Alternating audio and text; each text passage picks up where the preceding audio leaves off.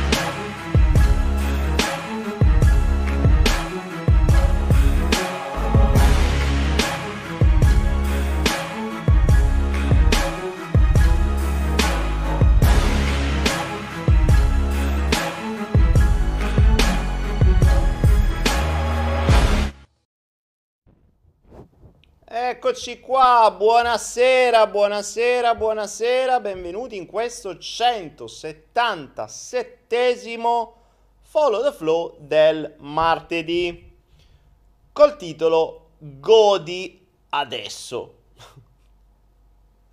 che magari qualcuno avrebbe potuto, fare, avrebbe potuto fraintendere oppure no, chi lo sa, vedremo di cosa parleremo questa sera. Allora, innanzitutto, sono abbronzato o sono buio io? Adesso scusatemi perché fatemi verificare un attimo se la webcam è giusta. E infatti mi pareva strano che fossi così scuro, non mi sembra d'essermi abbronzato anche perché io e il sole non è che abbiamo un ottimo rapporto e mi ustiona così al volo. Bene, bene, bene ragazzi, allora 211 persone, 198, appena l'ho detto si sono abbassate, vabbè. 200 persone soltanto, si vede che hanno riaperto le gabbie e la gente starà facendo gli spritz con le distanze di sicurezza di almeno un metro. Contenti immagino i ristoratori, gli sprizzari i, insomma, hanno riaperto tutto, riaperto tutto tranne quello che serve a me perché voi potete uscire ma io non posso tornare, ma va bene uguale. Non importa, non importa. Qualcuno dice che cappelletto, sì, mi hanno tagliato i cosi appunto qui. Mm, che devo fare? Odio i capelli lunghi, mm, ho la testa sempre uh, in, in fermento, che pensa un sacco di cose. Per cui eh, quando pensi a un sacco di cose, il cervello che eh, sono scariche elettriche si scalda come quando passa l'elettricità, come nei cavi, no? eh, per cui scaldando eh, deve avere areazione. Io col caldo 10 minuti al sole e sbrocco, non ce la faccio più, devo mettermi borse di ghiaccio, tra l'altro io credo di essere l'unica persona al mondo che usa le borse dell'acqua calda, sapete quelle che, che mettete, quelle di plastica, no? mettete l'acqua calda dentro con la chiusura stagna per, per poterle mettere sullo stomaco, insomma per avere caldo, ecco io quelle ce l'ho in congelatore. Ne ho 4-5 fisse e in genere ho sempre quelle vicino a me, quindi o direttamente dietro al collo e sulla testa o sui polsi, perché se no devo mantenere la mia temperatura a un criogenico. Devo mantenermi a una temperatura molto bassa e sono in un paese dove la media è 35-40 gradi, ma va bene così, che dobbiamo fare? Dunque, mm, eh,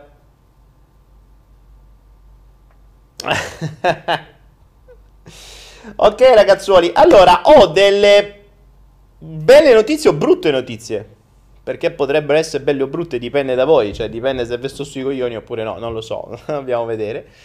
Eh, ci saranno delle novità, mm, o meglio per me, perché sapete che... Eh, insomma, eh, per quanto io abbia come obiettivo la tranquillità e la serenità, a quanto pare eh, l'universo ci mette sempre lo zampino e deve sempre dare nuove sfide per evolvere, per crescere, eccetera, eccetera. Eh, diciamo che in questa settimana ci sono state diverse cose interessanti. Eh, grazie per le coi fiocchi che si è appena abbonato come sostenitore. Ah, a proposito, ragazzi, vero, eh, grazie per le coi fiocchi che mi hai appena ricordato questo. Eh, ricordate che mh, mm, c'è la possibilità di abbonarsi, ovvero di sostenere questo canale. Eh, sapete che io sono qui da 177 flow più non so quanti flow più passion più bla bla bla bla. Eh, sempre qui di notte gratis ore ore ore dove passo tutto quello che posso, passo tutto quello che posso, bello attraverso il web rimane un po' una sorta di enciclopedia online che resterà spero anche dopo la mia morte sperando che non muoia presto.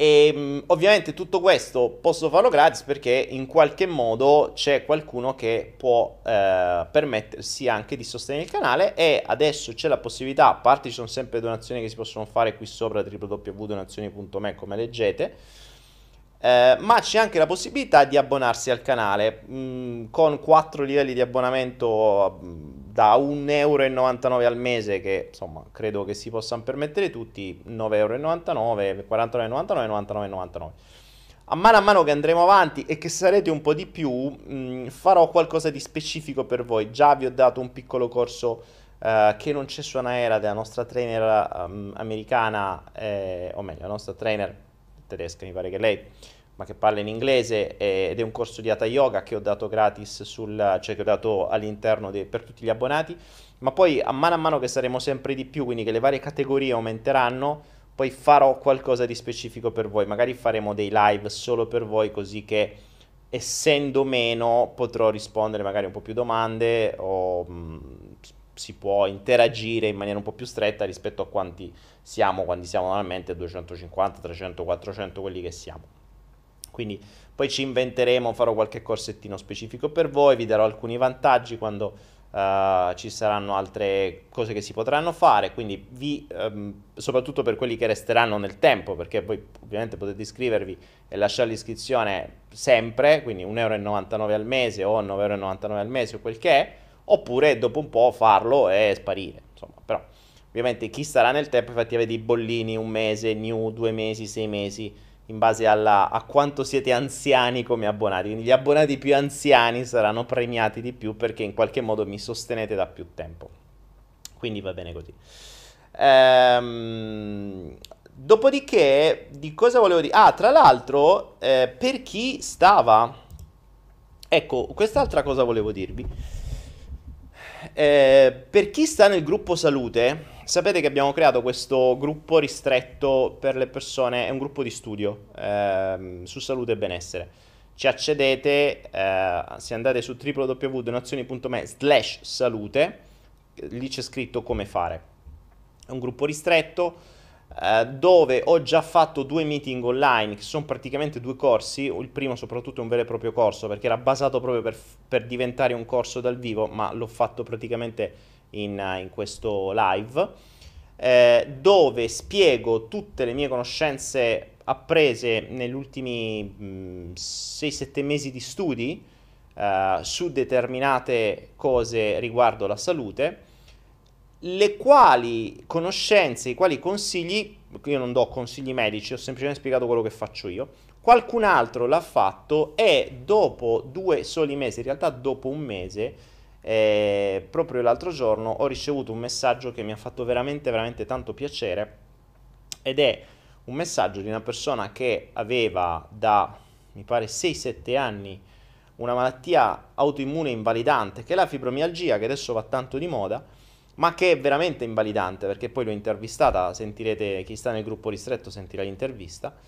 e malattia che diventava sempre peggiore, la fibromialgia ti dicono devi conviverci col dolore, eh, arrangiati, cioè ti danno gli oppiacei, ti danno la codeina, ti danno uh, i medicinali antiepilettici nei casi peggiori, poi ti danno i gruppi, i gruppi, di sostegno psicologici se poi quando avrai tanto dolore devi, devi sopportare. Questo ti dicono. Bene, abbiamo uh, ha fatto quelle analisi che avevo consigliato, quelle che ho fatto anch'io e, ehm, mh, sono risultate delle, delle, degli scompensi drammatici in quelle analisi e nessun medico gliel'aveva mai fatto fare. Eh, dopodiché ha fatto un'integrazione che è la stessa che faccio io, cioè non è stata consigliata da me, ha semplicemente preso spunto da quello che faccio io.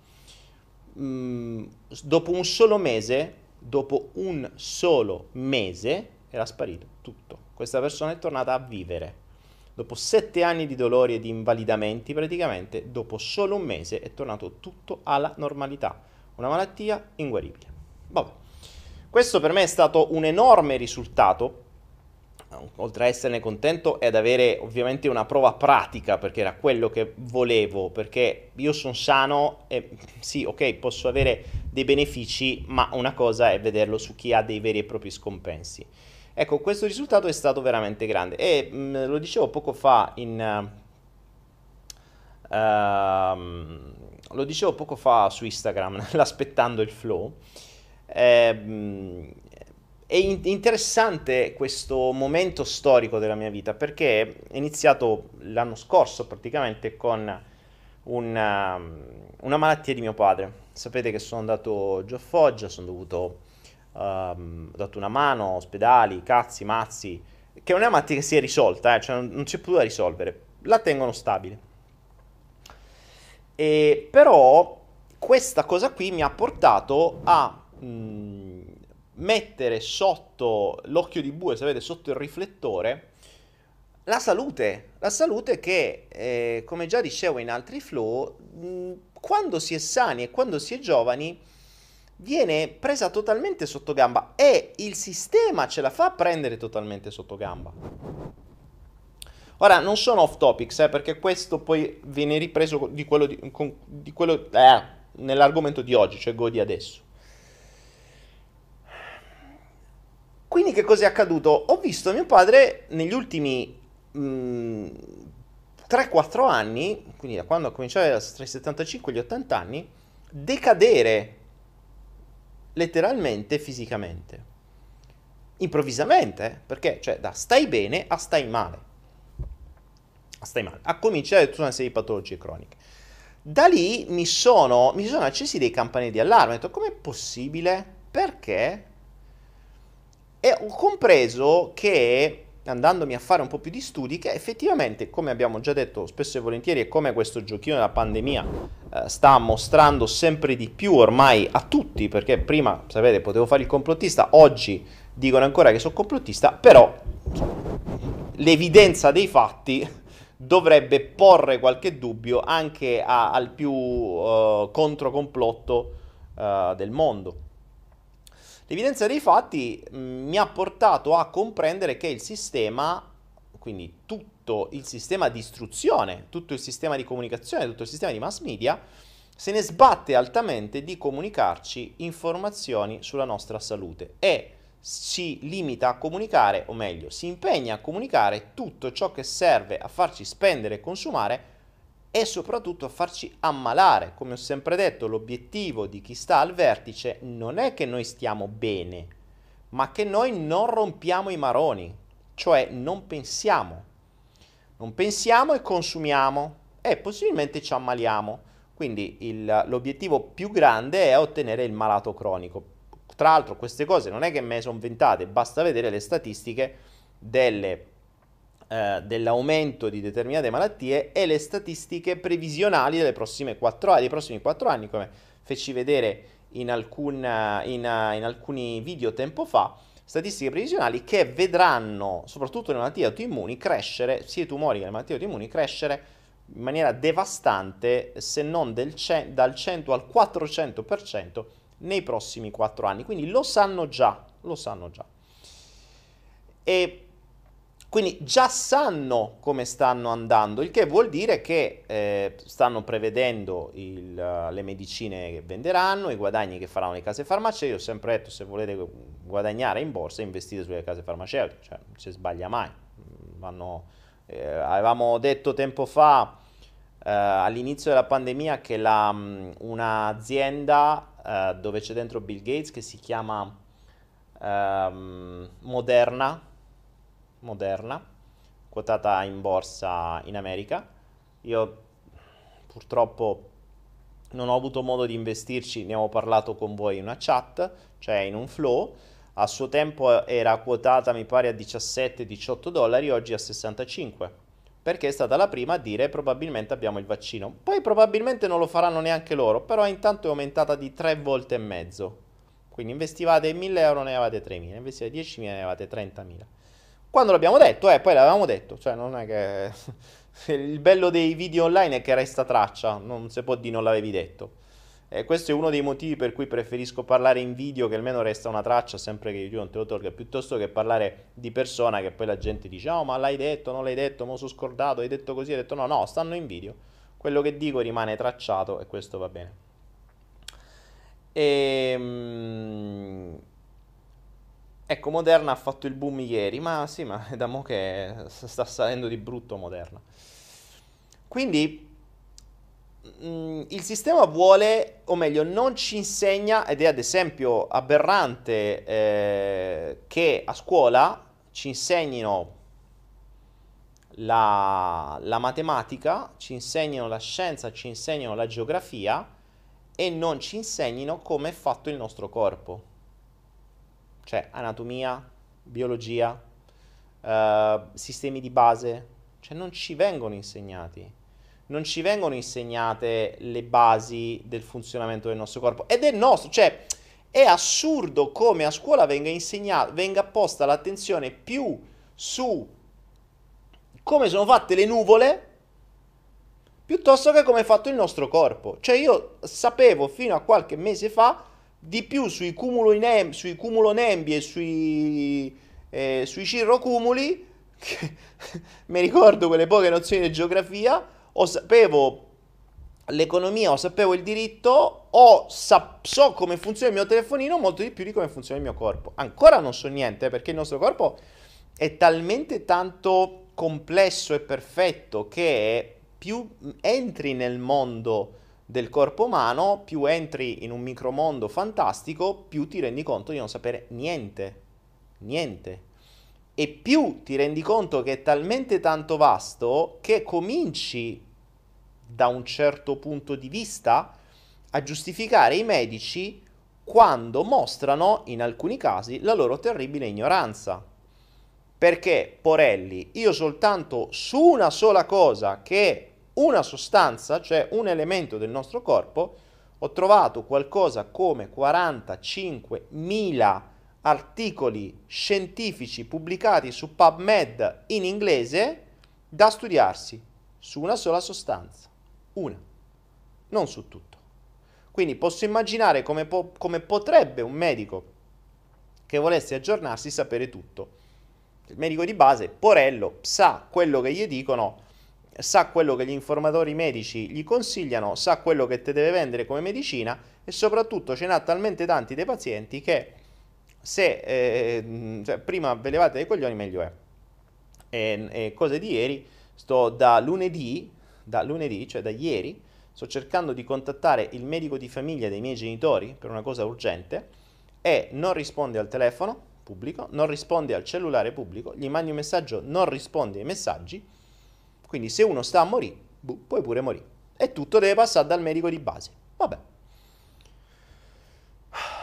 Vabbè, lasciamo perdere. Comunque, detto ciò, mh, mm, il regalo appunto dei miei genitori è stato questo, cioè il portarmi eh, sotto i riflettori la salute e dalla salute mi si stanno aprendo dei mondi veramente, veramente interessanti che stanno portando alla guarigione di altri. Quindi la malattia di alcuni porterà alla guarigione di altri e la sta già portando. Questo per me è stato un po' un, um, come dire, un premio in questo periodo un po' abbastanza drammatico perché, oh, vabbè, mia madre appunto mio padre sì, ha avuto una malattia, una malattia instabile, mia madre è proprio decaduta da un momento all'altro e, e, e sto cercando di, mh, mm, di, tornare in Italia per poterla assistere proprio perché appunto non c'è mh, nessuna assistenza e quindi soprattutto in questo momento di, di sto cazzo di covid che tutti corrono appresso a sta fantomatica influenza e se ne sbattono di tutti gli altri. Anzi, eh, l'influenza che uccide gli anziani, quindi più ne fanno fuori, eh, meglio è, così non pagano più le pensioni. Detto ciò, eh, mh, detto ciò, in, in, vista di tutti questi, questi sconvolgimenti, in più, come dicevo, è morto pure eh, qualche settimana fa il proprietario di questa casa. Insomma, tra una cosa e un'altra, notizia di questa settimana, novità di questa settimana, lascio questa casa. Cosa che mi pesa abbastanza perché eh, dove vivo adesso è una casa sul mare, avete visto probabilmente qualche storia su, YouTube, su, su Instagram, bellissima, mh, mm, veramente un sogno, però a quanto pare dovrò tornare in Italia, dovrò assistere i miei, qui sono successe diverse cose, tutto assieme, tutto assieme mi ritroverò a lasciare casa, quindi eh, mh, potrebbe darsi che nei prossimi giorni sarò abbastanza incasinato uh, a impacchettare cose di nuovo, perché purtroppo, come al solito, uh, i, i traslochi sono ormai all'ordine dell'anno e, ma soprattutto non cambierò casa, nel senso che vedrò dove posso stipare le cose che ho qui e, e via e poi tornerò in Italia e starò dai miei, non saprò, poi li starò veramente nelle mani dell'universo. Quindi preparatevi a un, a un periodo di buio, preparatevi a un periodo di buio perché non saprò dove starò, in quale nazione con chi, dove, quando, se starò in quarantena, non ci starò, se avrò linea, se non ce l'avrò, non lo so. Quindi potrebbe darsi che al massimo comunicheremo tramite non so quali messaggi, quali, quali modalità, magari vi aggiornerò su Instagram.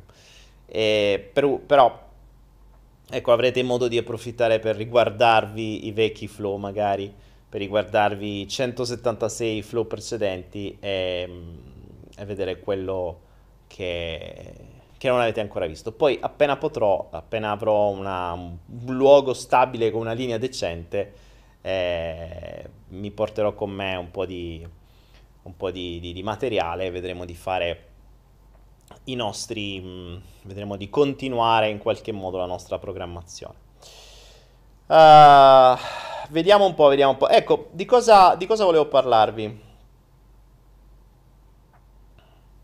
Serena Allegri, perché sei di Foggia, Serena?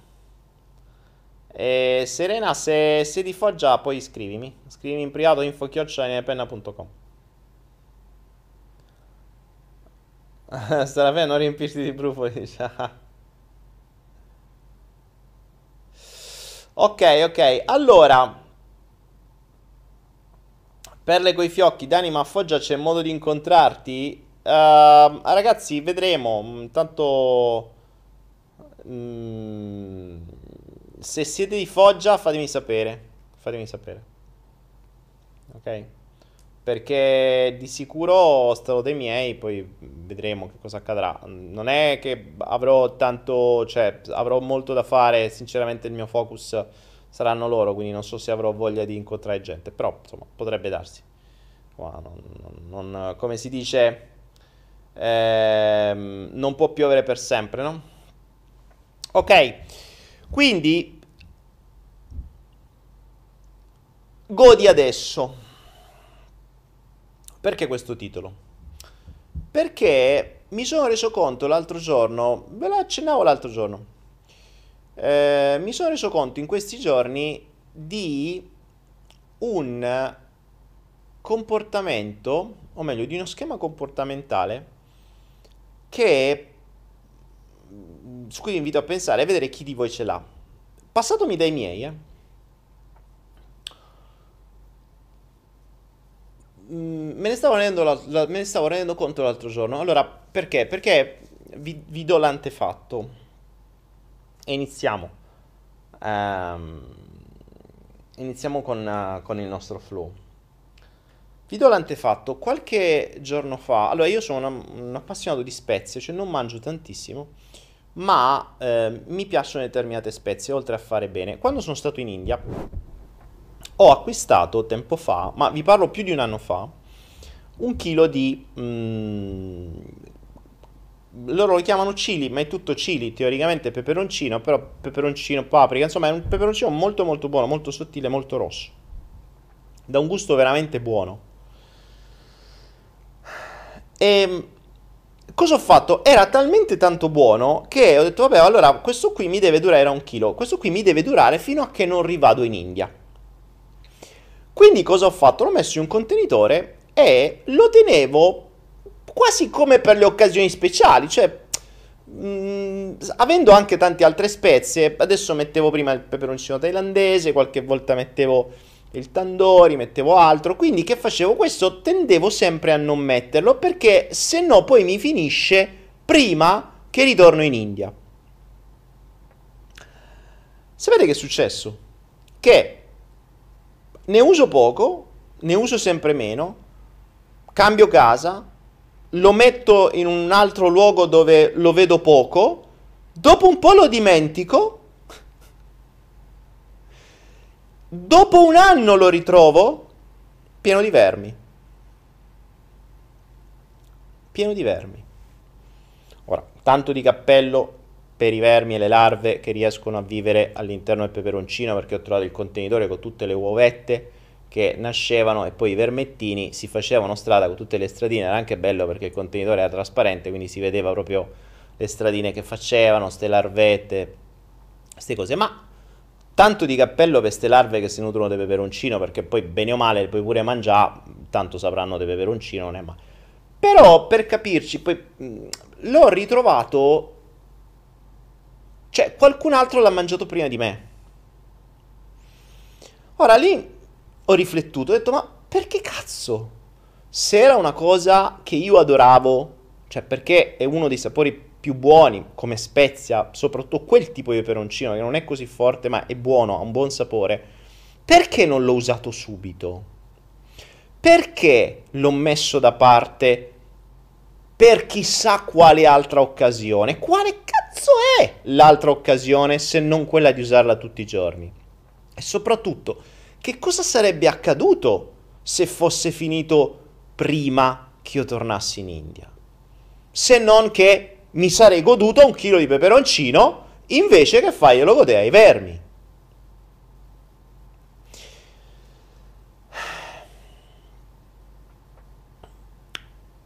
C'era anche una vecchia storia su questo, una vecchia metafora, adesso non ricordo. Però questo comportamento mi sono reso conto... Mm,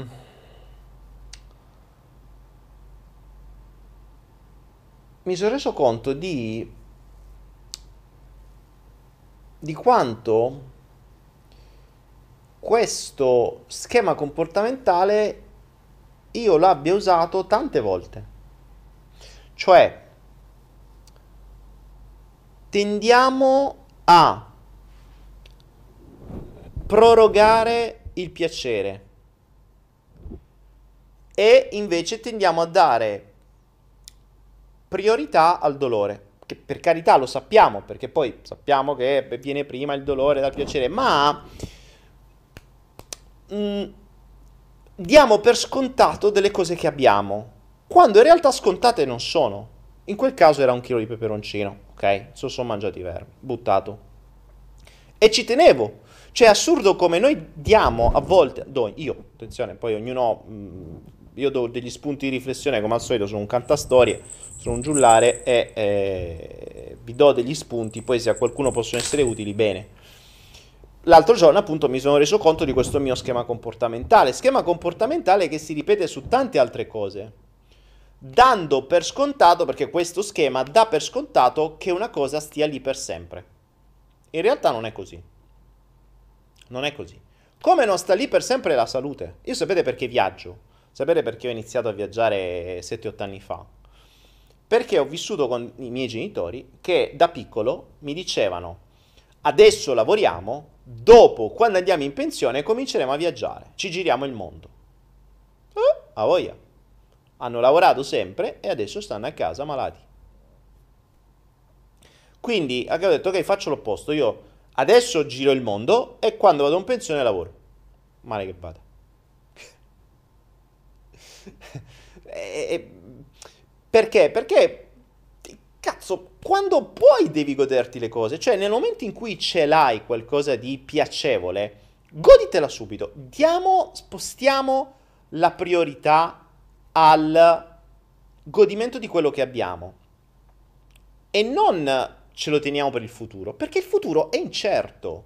Cioè, sappiamo che nulla persiste. Questo i buddisti ce lo dicono, la, ehm, la non persistenza, no? loro ci abbiamo fatto un corso, anzi guardatelo, è gratuito, se non l'avete visto guardatelo, adesso la, la, la regia ce lo consiglierà, eh, il corso sui mandala, sui mandala, su come sono i mandala, come funzionano, perché li fanno. La non persistenza è un concetto fondamentale del buddismo. Eh, sapete che, non so se avete mai visto fare un mandala ai monaci buddisti, eh, o ai tibetani o quel che è, i mandala sono bellissimi, vengono fatti con, con la sabbia colorata, enormi, dei veri e propri capolavori, ci possono mettere settimane tante persone per realizzare un mandala fantastico, dopodiché, dopodiché, dopo che hanno creato quell'opera d'arte, la cancellano. È fatta di sabbia, quindi mischiano tutta la sabbia. Questo per insegnare loro, per ricordare loro che nulla persiste nella vita. Quindi, cosa fai? Ti godi il viaggio, cioè ti godi la meditazione mentre fai quella, eh, mentre fai quel mandala, mentre stai lì con assoluta attenzione a disegnare i dettagli. Ti godi quei colori mentre lo costruisci e nel momento in cui lo termini, basta, non ti ci attacchi, perché quello è non devi esserne attaccato, e devi ricordare che nulla persiste. Quindi goditelo subito, goditelo, guardalo, lascialo come emozione alla tua testa e poi via. nel mondo reale non c'è più. Bene, avessi fatto così con quel chilo di peperoncino, mi sarei goduto un chilo di peperoncino. Invece so sono godute le, i vermi. Fortunatamente ne avevo comprato un altro chilo che adesso me lo sto mangiando tutti i giorni. Perché...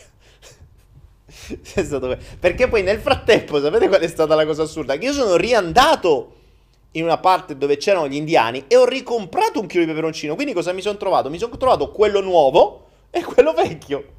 Quindi io quello vecchio non l'ho mangiato perché ho detto magari non riesco, cioè mi deve durare fino a che non vado in India. Sono riandato e c'avevo ancora il chilo vecchio eppure il chilo nuovo.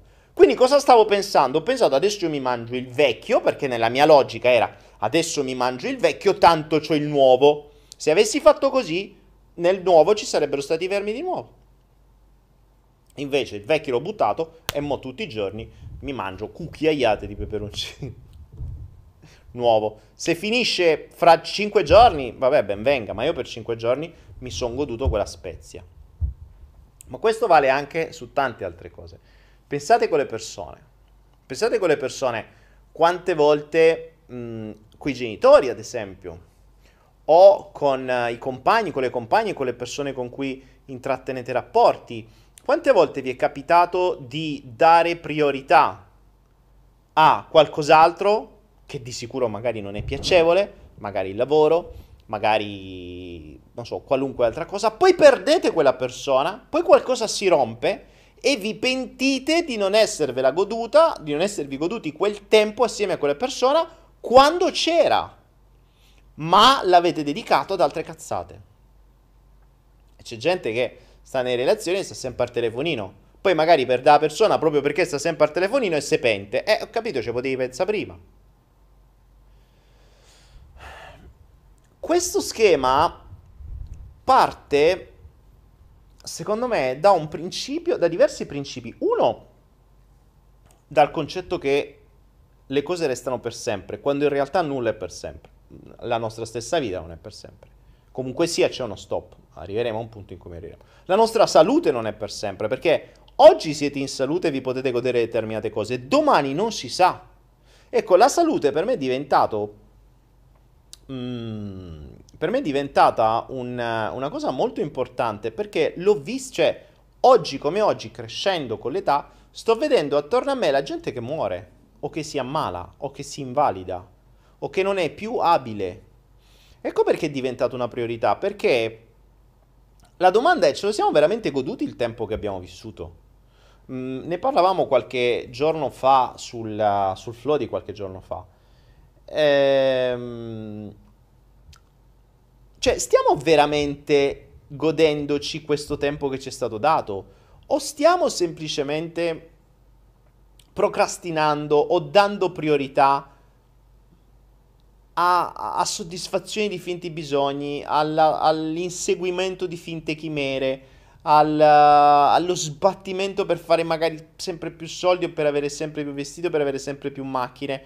Oppure peggio ancora siamo attaccati al passato.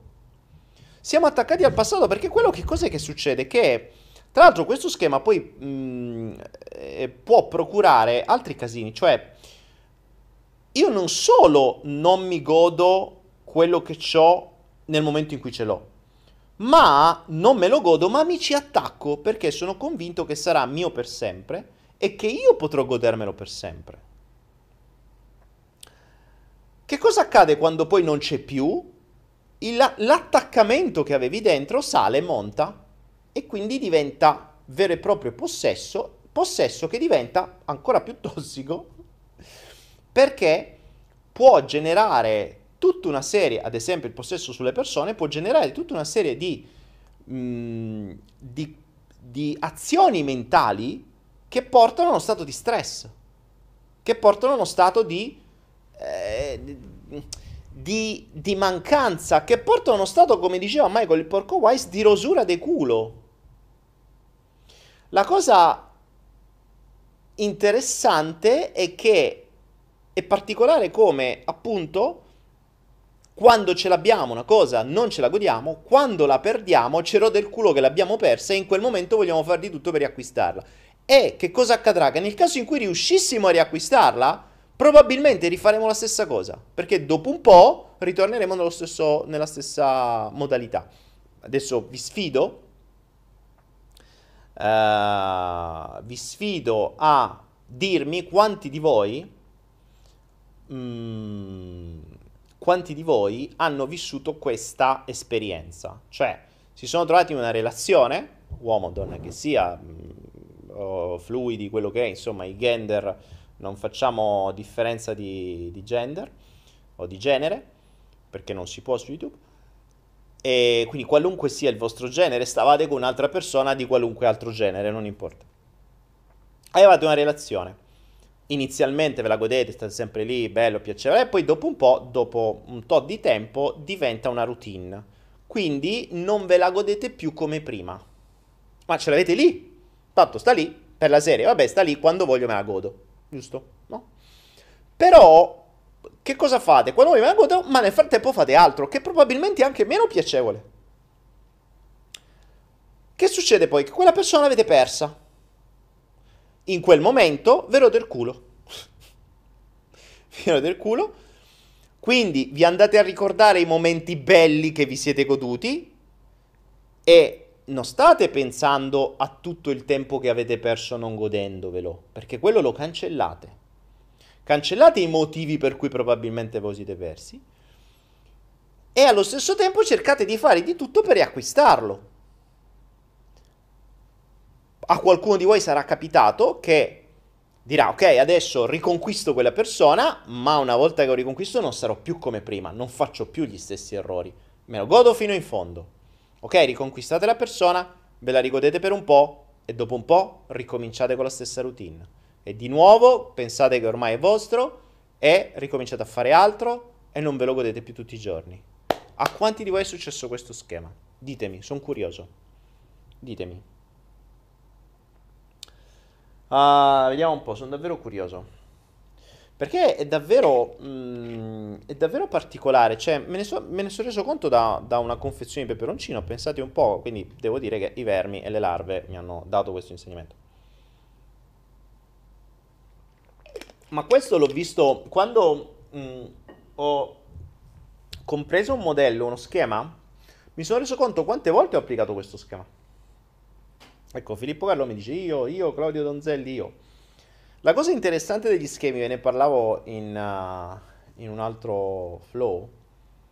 Uh, ecco, Carla dice vissuto in modo indiretto, ce ne sono diversi che lo dicono. La cosa interessante di cui parlavamo in un altro flow, dif- le, credo sia quello dell'uovo sbattuto, no? Il concetto di schema e modello. Nel momento in cui comprendete che c'è uno schema dietro, questo schema che io ho visto sul peperoncino, nel momento in cui lo prendo, lo estrapolo dal peperoncino, lo vado a valutare su quanti altri elementi della vita l'ho riutilizzato e mi rendo conto di averlo utilizzato sempre e poi la mia mente, come al solito perché addestrata, mi riporta subito dal, dal creatore di questo schema, che è mia madre ad esempio.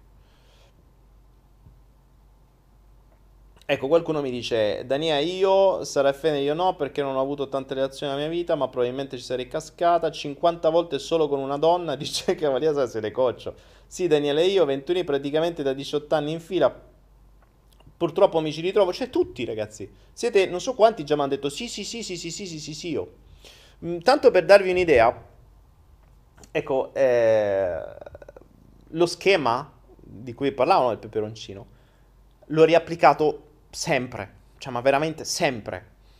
E andando indietro nel tempo, mi ha fatto tornare in mente una, mm, un momento che poi quando vi dicevo, eh, ne parlavamo in un altro flow, quello dell'altra volta dove abbiamo fatto il, mezzo flow e ipnoflow.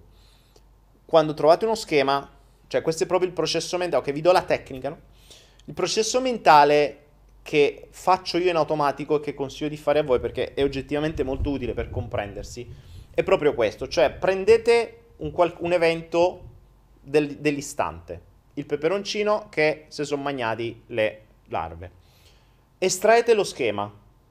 In questo caso il mio schema era il procrastinare il godimento, cioè è una cosa che, che mi piaceva tanto, quindi invece di godermela subito, la procrastino, cioè no, vabbè, me la tengo per un altro momento. me la tengo per un altro momento, un momento che poi non arriva mai. Questo accade sulle cose che ci fanno veramente piacere, cioè sulle cose che noi reputiamo più importanti, più belle, più di valore. Ok. Estraggo lo schema e detto vediamo quante altre volte l'ho usato. E la mia mente mi ha tirato fuori il mondo. Cioè, lo vedo anche su questa casa. Questa casa è fantastica, esco e ho uno spettacolo davanti, c'ho il mare, le tempeste, i... il sole, l'alba, il tramonto, uh, la luna che esce dal mare, o, o i, i, lampi, le, gli spettacoli dei lampi dei, che, che, che, che ci sono di notte. Quindi ogni istante potrei fermarmi lì a osservare, a perdermi in quello spettacolo che c'è. All'inizio l'ho fatto. All'inizio. Poi poi aspetta, facciamo sto progetto, aspetta, mo devo fare questo, aspetta, mo devo chiamare questo, aspetta, mo c'ho il flow, aspetta, mo su, mo giù, mo giù di su. Adesso arriva che me ne devo andare. E c'ho quanto? C'ho mm, una settimana, due per godermela. Cazzo, c'ho avuto un anno e mezzo. Potevo farlo tutti i giorni. Invece no.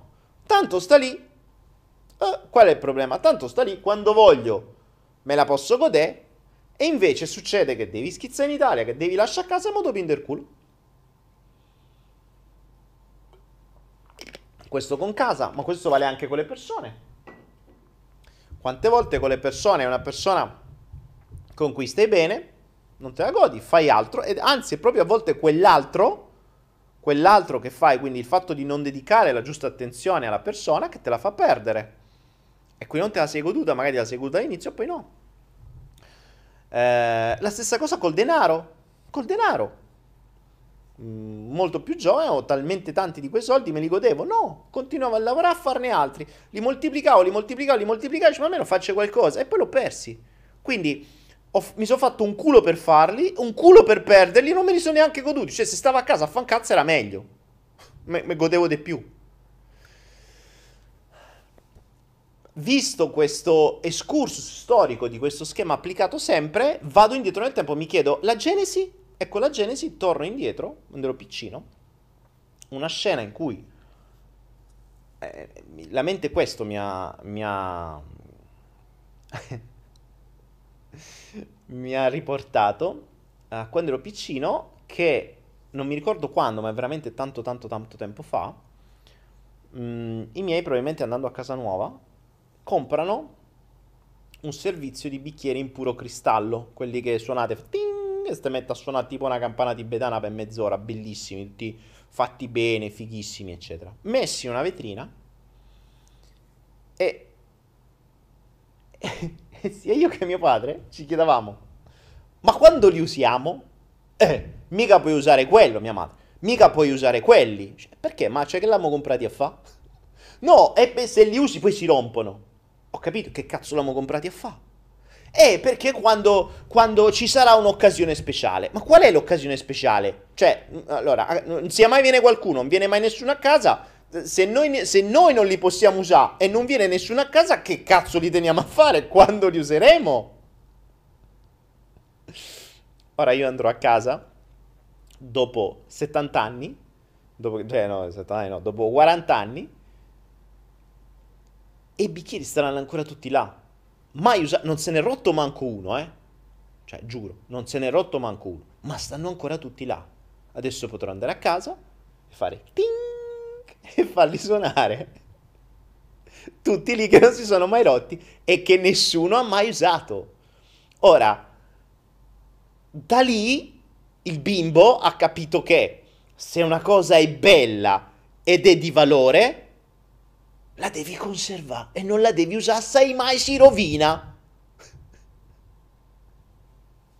Cioè, quando mi sono reso conto di come è entrato questo cazzo di schema in testa, che è una banalità, eh, cioè perché è una spiegazione a una domanda fatta su una roba banale. Perché l'abbiamo comprato, cioè per la serie, se hai speso dei soldi per comprare sta roba che probabilmente è costata anche tanto, cazzo l'hai comprati a fare se non si usano. Che poi neanche a dire una roba, sai, sta lì in bella mostra, lo vede chiunque arriva, che poi non viene nessuno. Però, sai mai venisse qualcuno, li vedi, cioè che bei bicchieri. No, perché stanno pure in cucina dentro una vetrietta dove non entra nessuno, quindi che cazzo servono? Me lo sono sempre chiesto.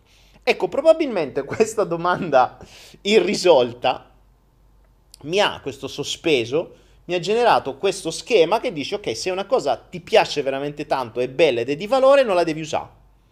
La devi usare solo in occasioni speciali. Che pensate per assurdo se applicassimo stesso, questa stessa logica ehm, con le persone. Cioè voi immaginate che, che ne so, avete delle relazioni del cazzo, sa, sì, ci accontentiamo, ma sì, questa mi piace, questa non mi piace, vabbè, sì, ok.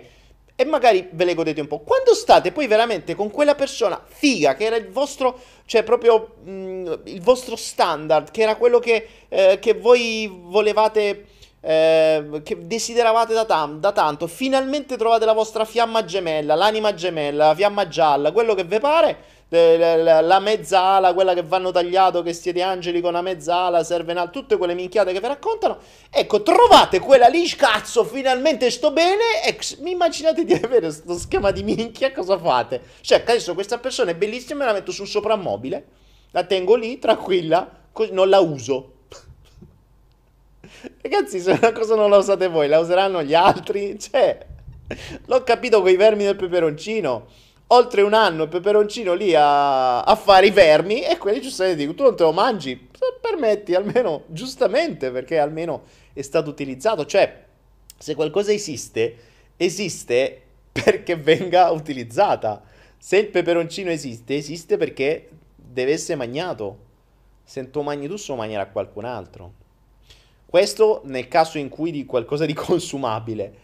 Nel caso in cui di un'alba che ti perdi perché sei impegnato a farti selfie al telefonino o perché... Boh, eh, quell'alba sì è vero che sono sempre tutti uguali, in realtà non è così, perché quel giorno ti sei perso quell'attimo di dopamina, ti sei perso quella, quel, quella bellezza che avrebbe riempito il cuore e la mente, perché la mente era occupata a fare altro, era occupata a pensare a come risolversi un problema o a come a volte crearsene un altro, perché la nostra mente la usiamo sia come risolvere problemi sia per, eh, sia per eh, crearne altri.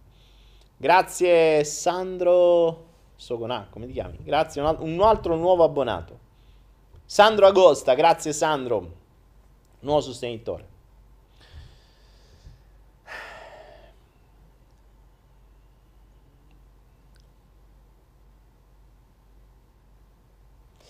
Allora, vediamo un po' che cosa mi dite. Cosa, vediamo un po' i, i responsi di quello che vi sto dicendo e quanti di voi si ritrovano in questo, in questo schema. Ma infatti, Giuseppe Verdelli dice: Infatti, i vermi mi hanno fatto capire questa cosa. Sì, i vermi mi hanno fatto capire questa cosa.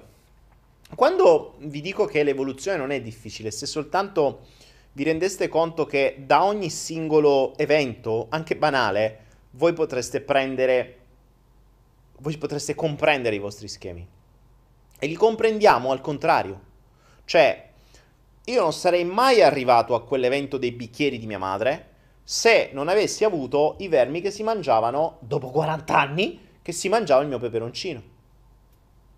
Cioè, però, questo per farvi capire quali sono i miei processi mentali addestrati da anni e la mia attenzione a quello che accade. Cioè,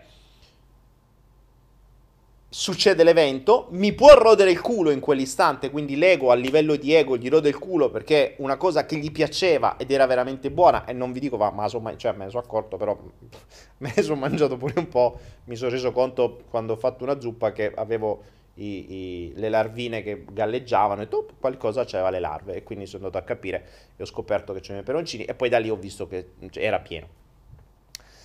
Ehm, però passato quell'attimo c'è sempre la seconda fase che si chiede ma perché? Cioè, qual è lo schema che mi ha permesso di non godermelo subito? E lì, lì comincia l'evoluzione, lì comincia un passo in più, lì comincia un nuovo atto di conoscenza di se stessi, che per me è la priorità assoluta. Ricordatevi, eh, qualcuno quando mi chiede tu che cosa fai, io eh, rifletto. Okay? Rifletto su quello che accade eh, rifletto su quello che accade e, e, da lì vado indietro per comprendere. In questo caso mh, mm, la comprensione può essere risolutiva perché? Perché la credenza a monte non, è, non ha le radici affondate nel profondo, perché in questo caso non c'è un bisogno vero e proprio, non c'è un valore dietro, c'è semplicemente una domanda a cui mi è stata data una risposta da un creatore, che in questo caso è mia madre, quindi dal Dio di turno, a cui viene data autorità, quindi se l'ha detto Dio io devo, fa- devo farlo anch'io, no? se lo dice Dio devo farlo anch'io. Il piccolo ragiona così, da grande, se te lo dicessero, dici ma cazzo stai dicendo? Però che cosa accade? Lo abbiamo sempre detto, noi cancelliamo la fonte e ci teniamo solo la credenza. Le cose più belle di valore non si devono sciupare, si devono usare solo nei momenti particolari, che poi non si sa quali sono questi momenti particolari, perché per la mia esperienza i momenti particolari non sono mai arrivati.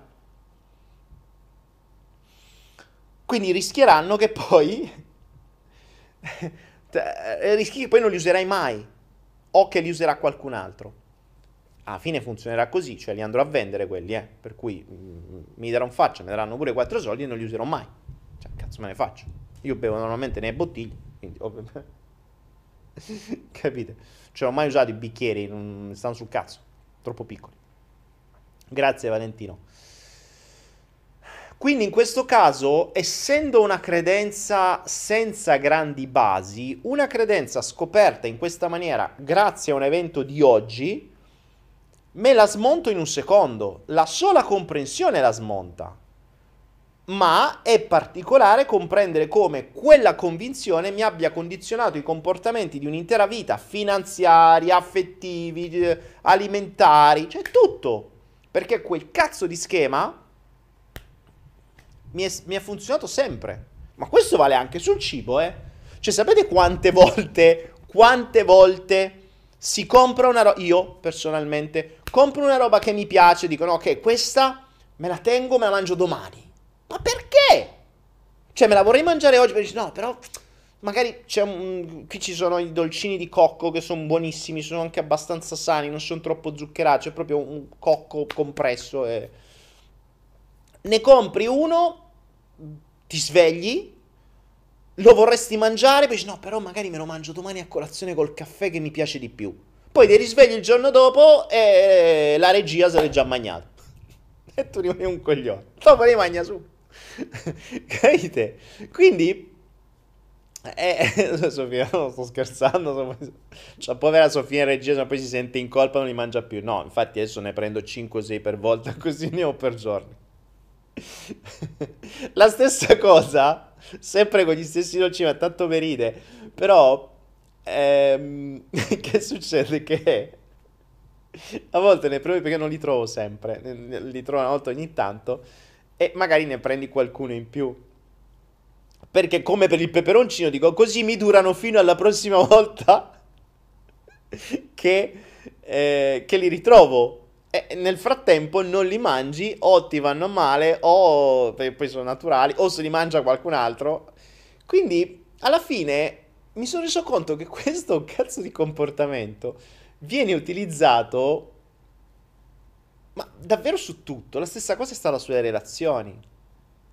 Sofia, ma non è che non devi mangiarli, eh? cioè mangiali tranquillamente. Sto, sto scherzando. Sembra che c'ho Sofia in regia.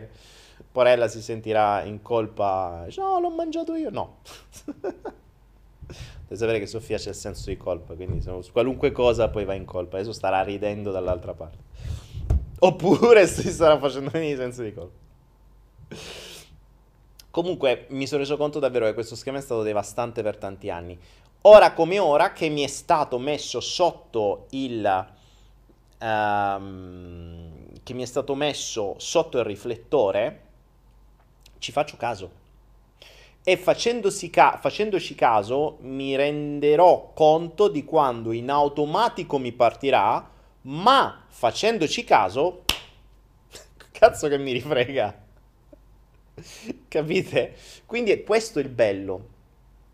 E questo è il bello di andarsi a trovare uno schema del genere e levarselo all'istante, perché in questo caso la comprensione è risolutiva, perché appunto la credenza ha delle basi che sono assolutamente infime, cioè cascano così, eh, come ci diceva il bravo uh, Anthony Robbins e, e tutti i vari cloni italiani, mh, mm, una credenza può essere, non tutte, una credenza base, cioè di que- non base, una credenza semplice, può essere eh, metaforizzata come una, un tavolo con quattro gambe, le cui quattro gambe non le vediamo, per cui non sappiamo quali sono. Nel momento in cui ce ne rendiamo conto e andiamo a vedere le gambe su cui si, fond- si, si mantiene questa credenza e le smontiamo perché a volte sono veramente banali, come in questo caso la storia dei bicchieri di mia madre, la credenza casca all'istante. Diverso invece le credenze che sono dei tavoli con quattro gambe, ma le gambe sono radicate in qualcosa di più profondo, quindi in valori, in bisogni, in mancanze, in traumi, allora lì è ben diverso. Però una credenza come questa, che è stupida perché è una cosa bella di valore, non si deve sciupare, ma devo tenere per i momenti particolari che non arriveranno mai, non ha senso. Non ha senso. E non è legata a nessun tipo di bisogno. Anzi, è stupido perché oggi ho le prove che non è così, perché tutta la mia vita, le esperienze, i miei genitori, il passato, le altre persone mi hanno dimostrato che è meglio che le cose te le godi subito quando ce l'hai, perché domani non è detto che tu le abbia ancora o non è detto che tu sia in grado di godertele come te le puoi godere ora. Perché non è detto anche questo, perché potresti anche non perdere quello che hai, ma potresti tu essere inabile. Perché può sempre capitare. Ecco perché, grazie a Aurora Scuqui, per essere diventato sostenitore.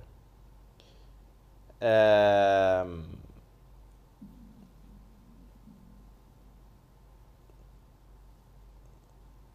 Ecco perché il... Ecco, Mirko dice, anche con gli ambienti ho aspettato tanto a visitare Notre Dame perché sapevo che sarebbe stata sempre lì e invece è andata a fuoco. Capite? Cioè, dovremmo imparare dai buddisti la non persistenza. Niente persiste. E niente persiste, eh, compreso te, per primo, compreso, compreso la, mm, la tua abilità, compresa la tua salute. Quindi l'unico momento per goderci qualcosa è adesso. Eh, se, se state con una persona con cui state bene, godetevelo ora. Adesso, dopo, mm, ade- mentre, qui, mentre state guardando il flow, o subito dopo, già dopo è troppo, spegnete adesso e godetevela. Uh, se avete dei figli, godeteveli adesso, perché se non ci pensate voi, ci penserà qualcun altro. Ci sono... Um, così come se avete dei genitori, me ne sto rendendo conto io adesso. Uh, così come se avete degli oggetti, c'è stato un periodo in cui, ecco, adesso me ne torna in mente un altro. Io per un periodo ho avuto la, mm, per me da, un sogno che ho da piccolo era avere una Lotus, una macchina. Quando avevo tanti soldi mi comprai la Lotus Elise, mm, più bella macchina che abbia mai avuto, un giocattolo, un go-kart da 700 kg di alluminio con un'accelerazione spaventosa. Sapete quanti chilometri ho fatto con quella macchina prima di venderla? Cioè, sapete quanti chilometri ho fatto con quella macchina prima di venderla? Cazzo! Grazie Daniela Condemi per essere diventata sostenitrice. Cioè, sapete? L'ho tenuta nel box, bella, precisa, ogni tanto scendo nel box e la guardavo. Bella, che figa, mamma mia.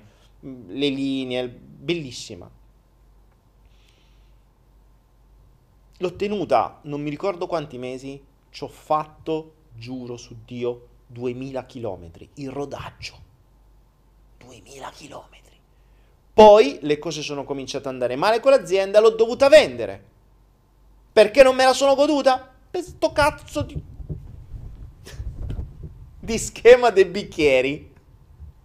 Qui non mi sono goduto la macchina, non mi sono goduto... Ma non mi sono goduto niente.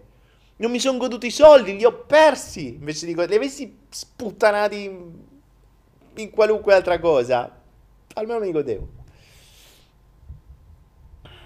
Quindi il... Um, esatto Simona, l'impermanenza. Niente persiste, niente permane. Questo è un insegnamento dei buddisti. Um,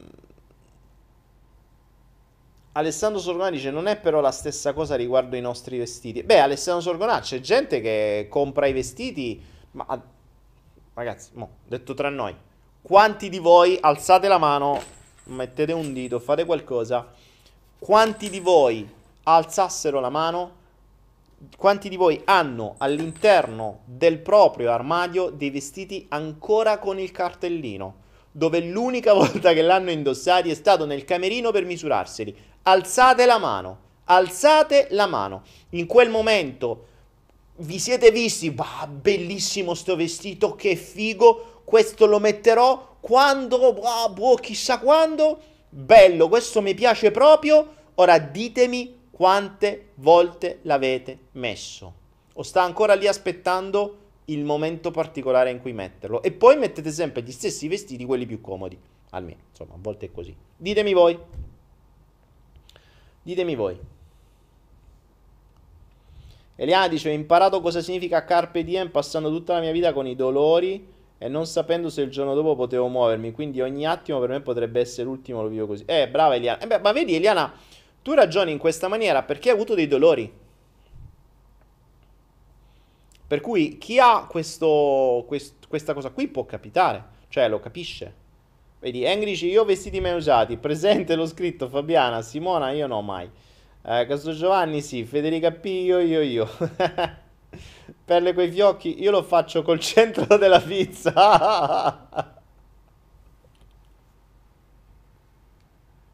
Vabbè, però almeno te la mangi, cioè la pizza non è che la lasci per il giorno dopo e va male. Io siete fantastici. Uh, per io no, sono sociale, ma dico anche le scarpe, idem. Io no, ok. Giulia Smith. Io, io, io regalo, io regalo vestiti mai messi, dice Graziella. Io non più, yeah, yeah, ok, Polo God, bene. L'attaccamento è un veleno dal momento che quella cosa e quella persona non c'è più. Ecco che nasce la sofferenza. Grazie Serena Allegri. No, no, almeno una volta. E Titti Balacco dice: No, almeno una volta lo metto. Almeno una. Cioè, ma io penso che. Ecco, la cosa più. Sa- uno dei, dei negozi più funzionali che si dovrebbe apri- aprire è il noleggio dei vestiti. Secondo me sarebbe funzionale, ma non farebbe una lira.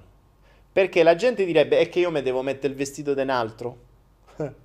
Cioè, voi pensate, l'ottica è quello di farsi vedere sempre con un vestito diverso. Cioè, vi do un'idea di business. Però è un'idea di business che è funzionale, ma non funzionerebbe. Perché funzionale e funzionante sono due cose diverse. Ma adesso, questo è un, un momento passion, ok? Allora, uno dei business, secondo me, più funzionali al mondo è il noleggio. Ma proprio per il concetto di possesso che si ha nel mondo occidentale, il noleggio non funzionerà mai. È assurdo, è assurdo, ad esempio, avere in un condominio tutti un trapano, un seghetto elettrico, c'è tutta una serie di cose che userete forse una volta l'anno. Che sono utili, per carità, se non li avete non potete magari fare un buco al muro. Ma per fare un buco al muro dovete comprare un trapano che lo userete per fare due buchi in tutto l'anno. Ora, non sarebbe più semplice avere un negozio che vi noleggia le cose per un giorno a pochi euro e poi hanno da ridà? Semplicemente come per le macchine? Perché non esiste? E perché non fare un negozio dove si noleggiano i vestiti? Cioè potresti avere un vestito nuovo al giorno. Gli altri vi direbbero, minchia, ma che, che, cioè, che guardaroba c'hai? È pazzesco. Tu lo prendi, lo metti, glielo riporti. Spendi 3 euro, a posto così. Ogni giorno c'hai un vestito nuovo, la gente fuori ti vedrebbe wow che figo, e in realtà no, e tu a casa non hai niente. Sarebbe una figata, cioè tu la sera lo prendi, la, la sera passi al negozio, ti prendi il vestito per il giorno dopo, alla fine la sera vai e glielo riporti, basta. Anzi, quasi quasi, cioè vai lì, ti vesti, poi vai lì, ti rispogli e glielo ridai. Cioè, sarebbe fantastico. Cioè, vai in ciabatte, esci col pigiama, vai sotto, te vesti, ritorni e ritorni col pigiama a casa. Sarebbe una figata. Perché non lo fanno? Perché la gente è attaccata alle proprie cose, perché deve essere mio. Ed è tanto mio che poi lo perdi.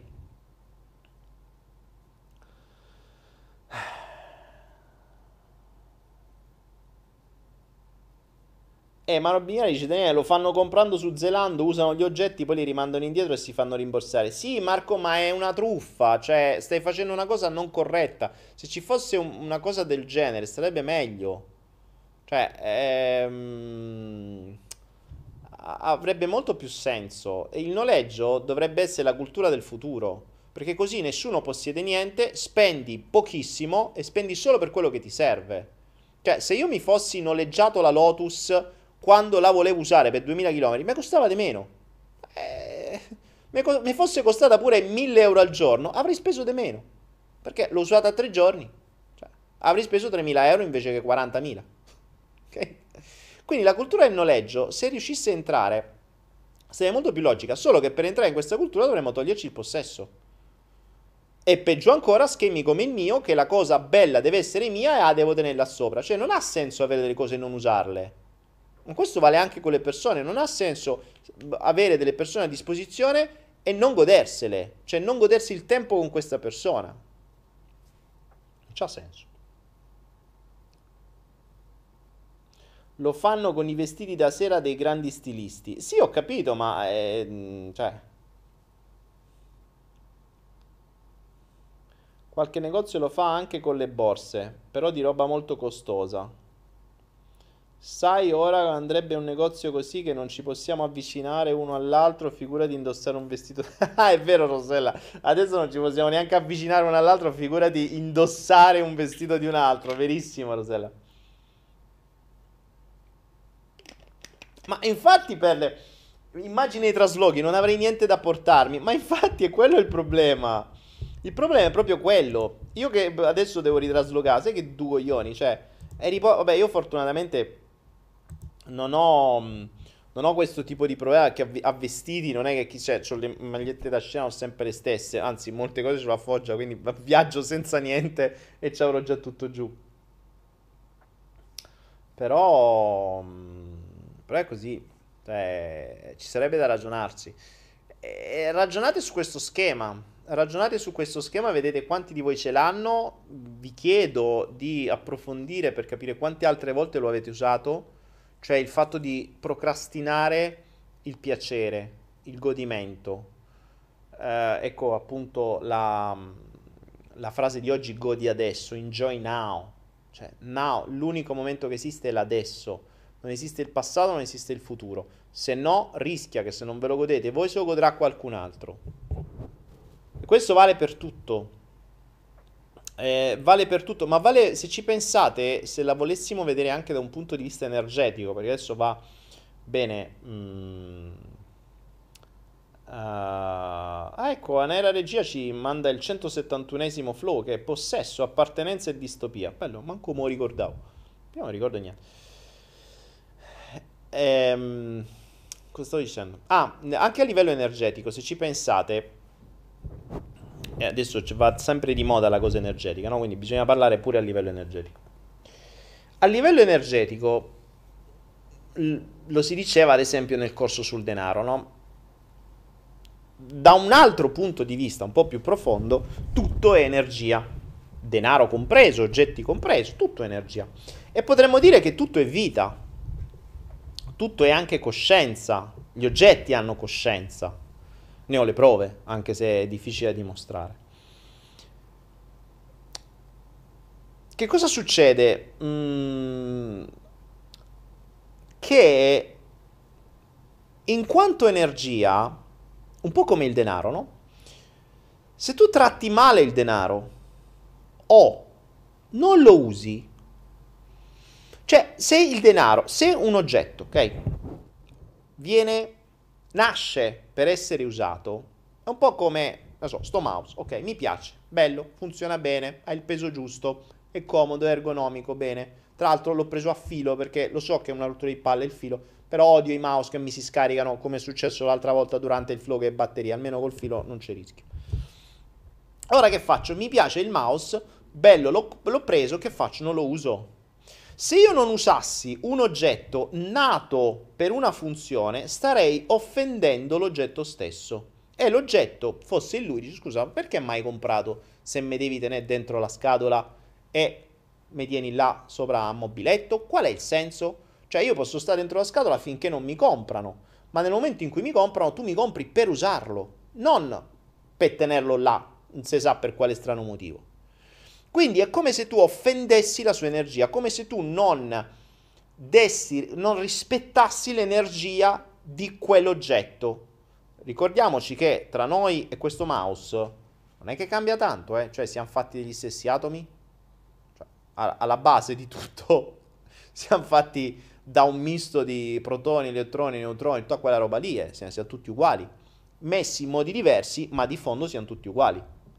Quindi stringi, stringi, stringi, noi e un mouse non cambia un cazzo.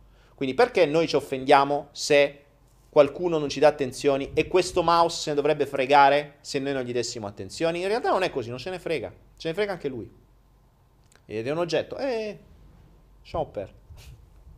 Quante volte vi è capitato con gli oggetti, con le macchine? Quante volte vi è capitato e alzate la mano? Quante volte vi è capitato e alzate la mano? E alzate la mano che appena decidete di cambiare macchina, cambiare telefono, cambiare computer, cambiare lavatrice, cambiare casa, il prodotto che avete deciso di cambiare si rivolta, si incazza, comincia a rompersi a non finire. A, a casa si spaccano i tubi e cose. Eh, la macchina si rompe, si buca, si sfascia, si sfonna, vi lascia a terra, si, cioè, succede di tutto, la lavatrice si blocca, cioè vi succede di tutto. A quanti di voi è successo questo?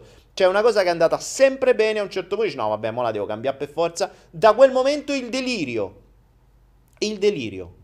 Infatti ho detto adesso mm, devo comprare un computer nuovo, ma non che questo qui che sto usando non lo userò, li userò entrambi per due cose diverse. Cioè userò proprio uno lo userò soltanto per eh, borsa e cose vari e l'altro lo uso per lavorarci, video, eccetera. Quindi questo è fondamentale, io continuerò a usarlo se no mi si incazza, sono in casino, questo qui c'è lavoro. No, assolutamente, ma è anche vero, li porterò entrambi con me, girerò con due notebook. È vero, Graziella, quindi come giudichi le persone che mettono via risparmi quando possono, dice Nadia Bianchi. Attenzione, attenzione Nadia. Allora, i risparmi hanno un senso, cioè è fondamentale. È fondamentale, basta che non te li porti nella tomba. I risparmi servono per risparmiare per poi farci qualcosa. C'è gente che risparmia e poi se li porta nella tomba. Oppure, peggio ancora, poi vanno in mano ai figli che se li sputtanano così che niente. Cioè, goditeli tu. No? Eh, eh, dovrebbe essere quello il senso. Uh, Cristina dice: È vero, ci ho sempre fatto caso. Si capita. Mirko dice sì, io no perché di carattere non vorrei cambiare nulla mai di quello che mi serve. Natascia dice vero. Cristian vero. Si è offeso il mio televisore, colpa di Daniele Penna, seguo lui e non guardo lei. Vabbè, guardami sul televisore, no? Poi prima, così almeno vi capra e cavoli. Rispetto a sempre per tutto. Dice, io tendo ad adattarmi al cambiamento degli oggetti. A me stavo per fare un trasloco e una settimana prima si è rotto il frigo, mannaggia. Grande.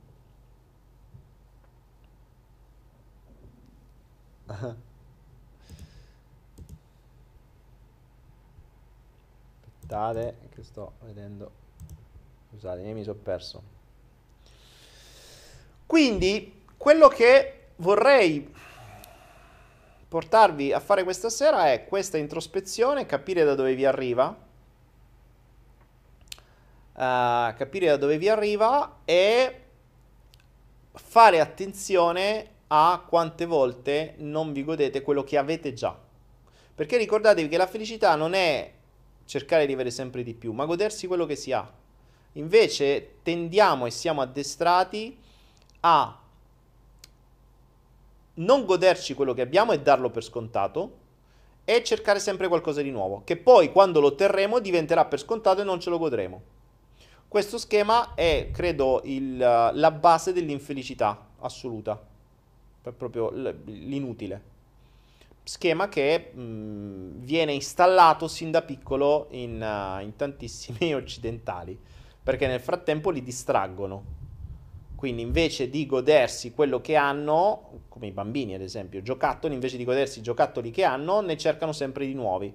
E poi appena li hanno diventeranno vecchi e ne cercheranno ancora di nuovi. Ma perché non giochi con quelli che hai comprato ieri? No, perché voglio quello. Eh, eh, lo compri e poi diventerà vecchio anche quello. Questo stesso giochino che avevamo da piccoli mh, mm, lo continuiamo ad avere da grandi su mille altre cose. Diverso invece, ad esempio, per chi aveva pochissimo, aveva niente, non si poteva permettere, quella stessa, magari la, quella bambola l'ha usata fino alla morte, finché non perdeva pezzi e forse magari ce l'ha ancora oggi e ancora gli dà emozioni. Perché poi il brutto di tutto questo è che quando abbiamo troppo, e questo è il mondo consumistico, mh, e possiamo avere sempre di più, o tendiamo ad avere sempre di più, succede che eh, non diamo più valore a niente. Cioè, dando tutto per scontato, quando c'è abbondanza, non diamo più valore a niente.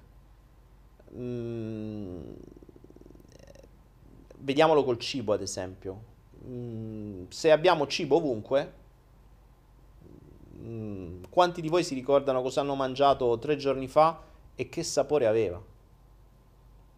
Eh, avete mai notato che se mangiate il cibo veramente a occhi chiusi, in silenzio, bendati, a ogni masticazione c'è un sapore diverso.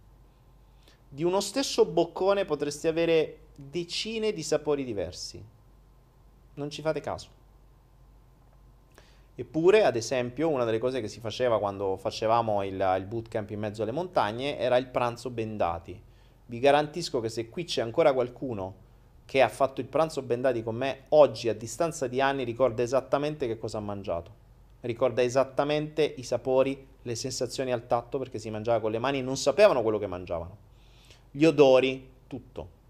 Perché quella era una forma di meditazione, quello era un godersi distante, quello era stare nell'istante. Oggi invece si mangia un panino, si chiacchiera, si guarda la televisione, guardi Conte col nuovo decreto, eh, parli con quello di fronte, stai mangiando di più normalmente e non ti stai godendo quello che stai facendo, quindi non stai neanche rispettando quel cibo perché non gli stai dando attenzione. Se tutto è energia come tutto è energia, dovremmo dare attenzione a tutto ciò che stiamo facendo e che abbiamo. Se ecco mh, mm, una cosa che non ho mai capito e che mi è sempre fatto strano, quando avevo mh, l'azienda che faceva dropship, avevo un magazzino da 100 metri quadri, ma anche quando facevo informatica, stessa cosa.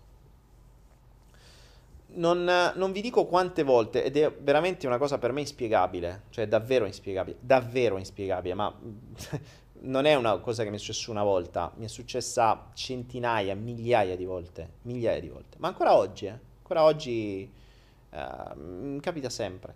Però anco, lì era ancora di più perché il magazzino era veramente grande. Cosa succedeva? Giravo in magazzino, ma così, magari dare un occhio, uno sguardo, vedere quello che c'era, quello che non c'era, quello che si vendeva quello che non si vendeva.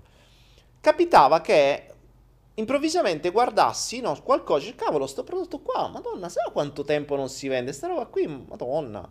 Cioè, mi sono dimenticato addirittura di averlo. Non si vende da mesi vi giuro, osservavo quel prodotto, gli davo attenzione, mi rendevo conto che esisteva, quindi rend- gli davo attenzione in quell'istante, tempo 24 ore si vendeva e non si vendeva da una vita. E mi arrivava l'ordine puntuale di quel prodotto che si era venduto. Sempre. Sempre.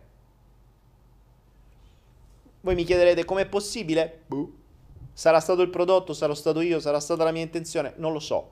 Rimane il fatto che nel momento in cui tu dai attenzione a qualunque cosa che sia un oggetto, un prodotto, un ambiente, un pensiero, questo si smuove.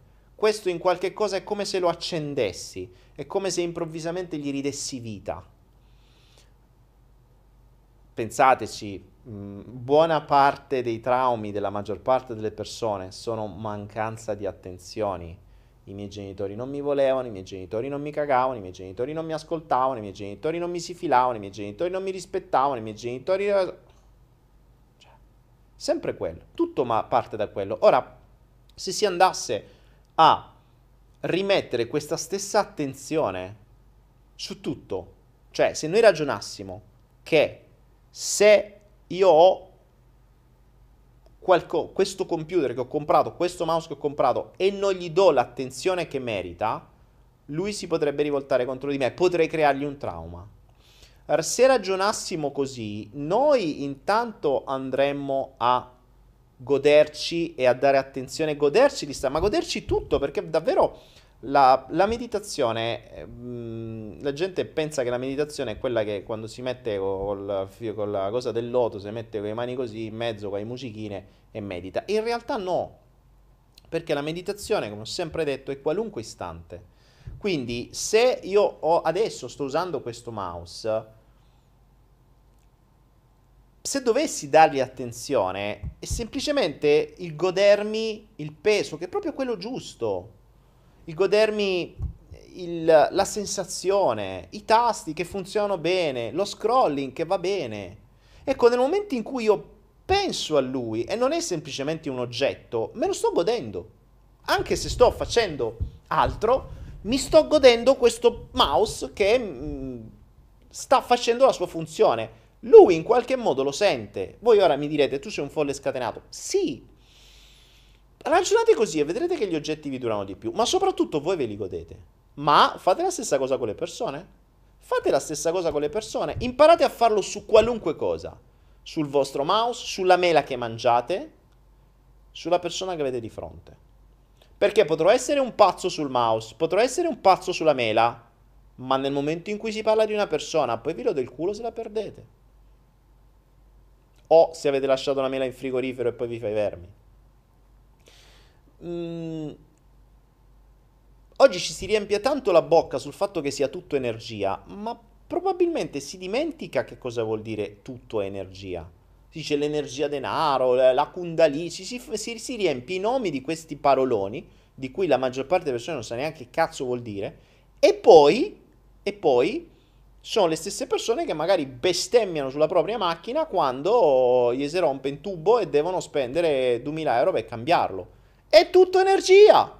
Eh, gliel'hai data attenzione alla tua macchina o l'hai usata semplicemente come un mezzo? Magari trattandola anche male. Cioè, tutto è energia. Cominciamo a dare rispetto a qualunque cosa abbiamo sotto mano. Ma diamo rispetto anche alla casa, diamo rispetto all'ambiente, diamo rispetto alla natura non ci si può lamentare se poi ci si rivolta contro, non ci si può lamentare. Non ci si può lamentare, questo vale anche ad esempio nel business, non ci si può lamentare, da un certo punto di vista il mondo buddista lo chiama karma, però karma non è che solo che se tu sputi in aria in testa ti ritorna, cioè non è il concetto solo che se io faccio qualcosa di male mi ritorna il male, no, ritorna esattamente l'energia che tu mandi. Ricordiamoci, la vita è come un eco, tutto quello che fai ritorna indietro, che fa pure rima. Ecco, la vita è come un eco, quindi se tu non dai rispetto a tutto, non otterrai rispetto da tutto. Dare rispetto vuol dire dare attenzione. Quindi, ricordiamoci che la maggior parte dei traumi sono nati per mancanza di attenzione da parte di qualcuno nei nostri confronti noi quanta attenzione diamo a tutto ciò a cui abbiamo mh, mm, sotto mano, che siano persone, che siano oggetti, che siano case, che siano ambienti, che siano macchine, che siano animali, che sia natura, che sia tutto. Quanta gliene diamo? Perché questo, ad esempio, sul denaro diventa fondamentale. Perché se trattiamo male il denaro, immaginate che il denaro sia una persona. Ora immaginate che il denaro sia una persona e chiedete al vostro denaro se quella, quel, quella, quella persona che si chiama denaro gli piace stare con voi. Perché per stare con voi dovrebbe essere rispettato, non dovrebbe essere sprecato, non gli dovreste far sprecare tempo, dovrebbe essere... Eh, chiedete a quel denaro se è fiero di stare con voi. Chiedete a quel denaro se è fiero di chiamare altri amici soldi e farli arrivare da voi. Se, se, se i vari 10 euro, 50 euro, 100 euro che avete, quando voi dormite, mandano i messaggini WhatsApp agli altri 100 euro e gli dicono: Oh, sai che questo qui che mo il portafoglio di quel qua ci sta veramente bene. O questo qui, guarda, cazzo, io 100 euro, poi capì, ma usato per tutte cose utili, mh, mm, l'ha investiti, ma fatti diventare 130. Poi questi qua li ha usati per comprare cose che mm, sono utili oppure se, se l'è goduta veramente per queste cose. E poi invece c'è un altro che dice, un altro, di un'altra persona che di notte mentre questo dorme diceva vedi tu come sei stato oggi? Oh, guarda sto dentro il portafoglio di uno che, che tu dica fa? Cioè sti 100 euro se li sprecati. I 100 euro che, che, stavano a fianco a me prima se li sprecati. Per sigarette per spritz è andato a mignotte. Cioè ma io che c'è sto a fare qua io non vedo l'ora di andarmene così speriamo che andiamo da qualche altra parte lascia perdere, se ti, chiedo, se ti dicono di venire qua, tu digli in culo, vai da un'altra parte, lascia perdere questa persona. Ecco, immaginate che i soldi potessero comunicare con gli altri soldi e in base a come li avete trattati faranno venire altri amici da voi oppure no. Si chiama feedback. E chissà se i vostri soldi parlerebbero bene di voi oppure no se li trattate bene, se li fate crescere, se li nutrite bene, oppure se li sperperate, oppure se li bruciate, oppure se li usate acquistando qualcosa che non usate, come i vestiti che stanno ancora lì col cartellino, perché quello è sperpero. E allora se il denaro viene in mano a qualcuno uh, che non... Uh, che non sa usare, se ne va. Ma è la stessa cosa che succede con una persona. Eh. Se non trattate bene una persona, se ne va. Non vi potete lamentare che poi non arrivano. E se sparge pure la voce, oh, quello è un pezzo di merda, lascia perdere. Quindi attenzione a tutto questo. Um, vediamo, Coloni dice tutto riporta sempre all'essenza della vita stessa, di ogni cosa e di ognuno di noi ogni cosa va vissuta in un determinato modo, ritorna nello stesso modo. Esatto, esatto, esatto. Esatto. Simona dice, caro denaro, non lasciarmi sola.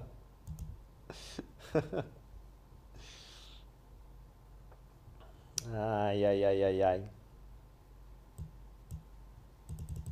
Ecco, intanto mentre parlo con voi vedo che stanno passando un po' di ordini e, i bitcoin crescono. E quello è il bello. Cioè, il denaro quando... Ma questo, ripeto, vale per tutto. Angel Damned Tenshi. Geniale, se io quando lavoro mi concentro su quello che sto facendo. È una sorta di meditazione. Il lavoro è meditazione. Uh, Angel, dipende cosa intendi per concentro. Cioè, se fai, cioè, se con la testa sei là, stai facendo quello che stai facendo e te lo godi anche, lì hai meditazione e hai anche rispetto. Quindi, mh, mm, il, stai facendo il top che puoi fare, cioè stai vivendo il momento, stai facendo bene quello che stai facendo, gli stai dando la massima attenzione quindi lo stai anche rispettando. Stai facendo la cosa migliore che tu possa fare. E in quel momento esiste quello che stai facendo, non esiste il passato, non esiste il futuro. E ti stai godendo quello. Il grosso problema, che è appunto quello che nel mondo buddista si cerca di, mh, mm, di, di, di, fare esperienza costantemente, è la cosiddetta presenza. Ne avremmo parlato un miliardo di volte. La presenza prevede questo, cioè che tu fai quello che stai facendo in quell'istante. E, e vi garantisco che c'è gente c'è gente che non si, goda, non si gode manco quando tromba, eh. Cioè, c'è gente che, e anche qui alzate la mano chi, uh, chi lo fa, ehm, a chi è capitato, magari se state in coppia non lo dite adesso perché pare brutto, però insomma tenetevelo dentro di voi, quanti mentre fanno sesso o l'amore o come chiamate voi, pensano ad altro, cioè manco in quel momento si stanno godendo. Il che è assurdo, cioè se siete arrivati a quel livello state conciati male. Parola mia. Cioè, è davvero brutto e vi posso garantire che è una delle cose più drammatiche che si possa fare, cioè quando si sta a letto con una persona che dovrebbe essere il momento di unione più importante, il momento in cui le energie si fondono, il momento in cui la Kundalini scorre, il momento in cui eh, i chakra si uniscono, il momento in cui le energie si fondono, il momento in cui siete tutti uno, uno pensa una cosa e l'altro pensa un'altra. E a quel punto non è un, un, momento di unione, è uno sfregamento di pezzi di carne. Cioè, a quel punto, insomma, è come se piate due bistecche fate così, è uguale.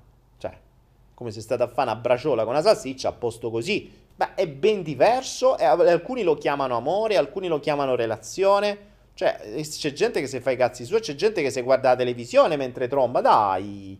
O che sta a rispondere al telefonino. Ragazzi, cioè, priorità fate le cose, quindi ci, non, non lo fanno in quel momento, figuriamoci in tutto il resto.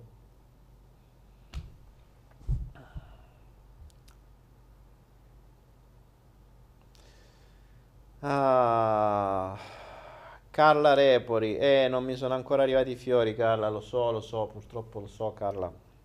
È stato con sto cavolo di virus, hanno rallentato tutte le spedizioni, hanno bloccato i voli, abbiamo dovuto spedire per terra, è un casino.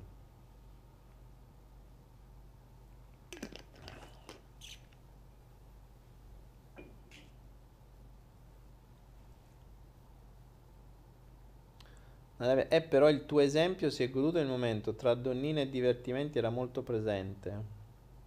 Io vorrei godermi nel senso più ampio del termine una persona come te. L'adesso credo avrebbe un tempo in più. Ma eh, Nancy no, fidati, c'è sono un dito al culo, lascia perdere. Nancy, fidati. Cioè tu immagina, tu dici, avessi goderti una persona come me. Allora, una persona come me con i miei ragionamenti mentali, immagina se lo facesse con te, cioè che te guardasse ogni singolo istante, te, ti capisse più di quanto te capisci te stessa di quanto te conosco i tuoi genitori e te fa notare tutto, cioè comprese le cose che hai cercato sempre di nascondere al mondo. Guarda, divento odioso, cioè divento odioso, quindi mh, mm, lasciatemi dall'altra parte del mondo, cioè posso Posso essere simpatico per una mezza serata se si può fare, ma poi divento un dito al culo. Anche perché se non vuoi veramente crescere è un casino. Cioè, eh, potrei essere in grado di metterti i mostri davanti nell'arco di pochissimo tempo. Quindi poi divento colui che ti ha risvegliato i mostri. Un casino. Ciao Daniele, tutto ciò che si fa per essere goduto devi mettere amore, tutto viene sempre da lì. New service impianti. Eh, sì, dipende cosa intendi per amore. Mm, amore è una nominalizzazione, non si può mettere in una carriola, quindi il tuo concetto di amore può essere diverso da tutti gli altri 358 amici che stanno qui online. Però, te- teoricamente sì. Dani, meglio te che altri? Eh, eh. Che te devo dire? Scrivimi in privato. che te devo dire? Non lo so. Ma noi ci conosciamo, non ho idea. Non so chi sia tu, Nancy. O forse sei la stessa che sta su... Non lo so, vabbè. No, comunque davvero, lasciate perdere. Cioè, io mi, mi, darei fastidio da solo. Cioè, io a volte mi do fastidio da solo, quindi pensate come sto. Cioè, sono la persona che più mi dà fastidio. e ho tutti questi processi mentali per cui osserva tutto. Cioè, io mi auto-osservo. Vi spiegavo in uh, diverso tempo fa che ed è forse una delle cose più belle della mia mente che sono riuscito, che, in realtà che è capitato perché non è che l'ho creato apposta, però devo dire che è una delle, mh, delle abilità che mi sono generato eh, forse più belle che ho. Ed è, ve la spiego perché potrebbe tornare utile. E mi accadde ehm, per sbaglio, nel senso che quando facevo tirassegno ed ero nella... Vi racconto questa storia poi chiudiamo. Però questa storia può tornare utile. Mm. Uh, allora, quando facevo tirassegno, ero al centro sportivo Carabinieri e facevo tirassegno pistole, armi. Mh, avevo un grosso problema di ansia da prestazione, cioè ero un, un olimpionico, avrei potuto vincere le Olimpiadi con i, il, con i punteggi d'allenamento, poi in gara mi cagavo sotto. Perché? Perché avevo l'ansia da prestazione, dovevo dimostrare di far punteggi, e i carabinieri che ti facevano pressione, eh, insomma tutta una serie, dovevi dimostrare determinate cose, dovevi portare dei numeri, no? dovevi portare dei risultati, che non era un problema perché li portavo già, solo che lì con la pressione mi diventava più pressante, mi diventava più stressante, mi diventava più difficile.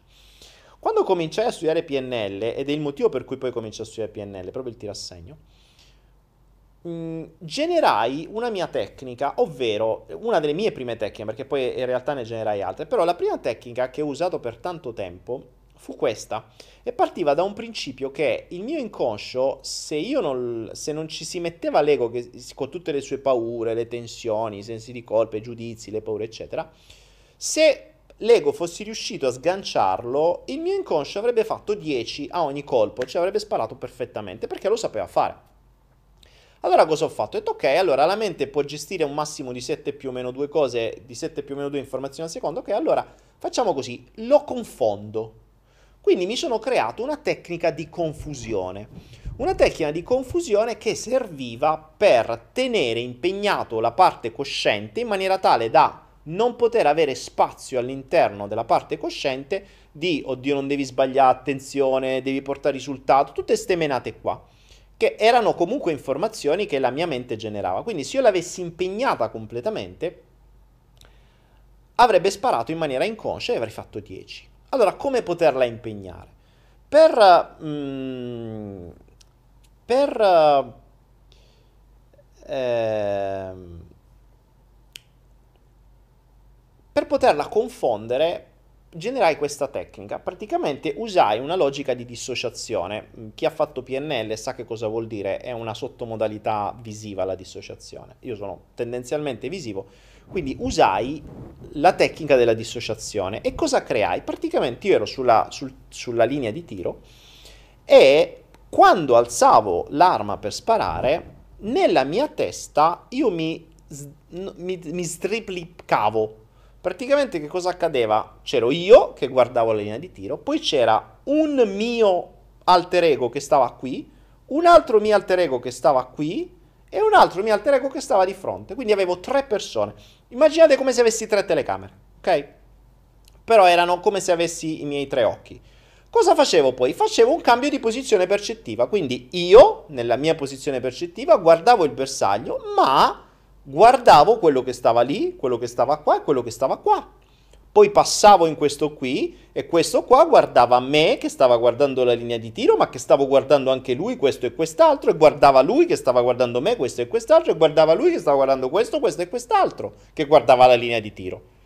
Poi che facevo? Passavo da quest'altro che si ritrovava di fronte, che guardava me, ma che guardava quello che guardava lui e me, quello che guardava... C'è un delirio.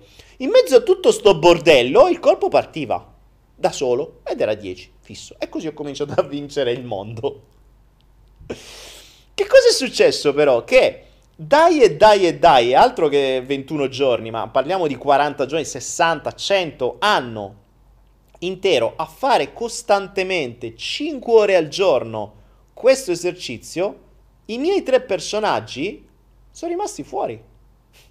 Quindi che cosa accade? Io vivo in tripla... In realtà adesso sono leggermente modificati perché li ho resi più funzionali, perché un terzo non mi serviva. Ma io vivo, lo spiegavo sul mio libro, in tripla dissociazione. Cioè, o meglio, in doppia dissociazione, sì, in tripla dissociazione. Cioè ci sono io, ma c'è sempre un osservatore esterno che sta da un lato e sta qua, e c'è un altro osservatore che è in alto. Che quella che io chiamo la, del, la, la visuale dell'aquila. Perché? Perché questo guarda me. Cioè, quindi voi dovete considerare che io nella mia mente ho un tracciato, se lo dovessimo vedere come video registrato, ho tre tracciati diversi, separati. Pensate che bordello che succede. Poi dici per forza che ti cascano i capelli e c'hai caldo. Pensate che bordello fa.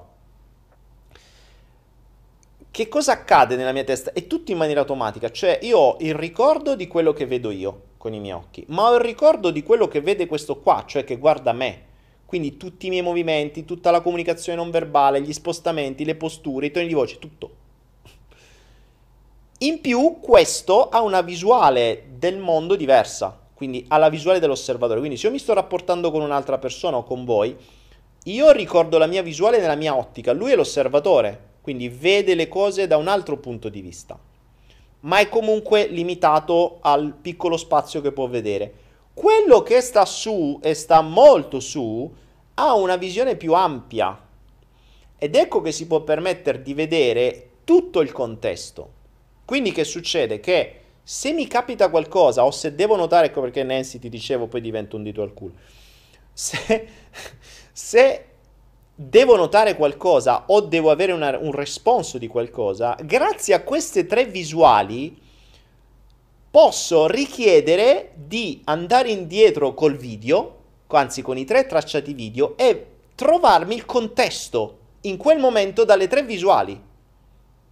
Che è una figata pazzesca da un certo punto di vista, perché mi viene tutto in automatico, e che torna molto utile e che mi è cresciuto nel tempo grazie a quell'esercizio che io facevo costantemente.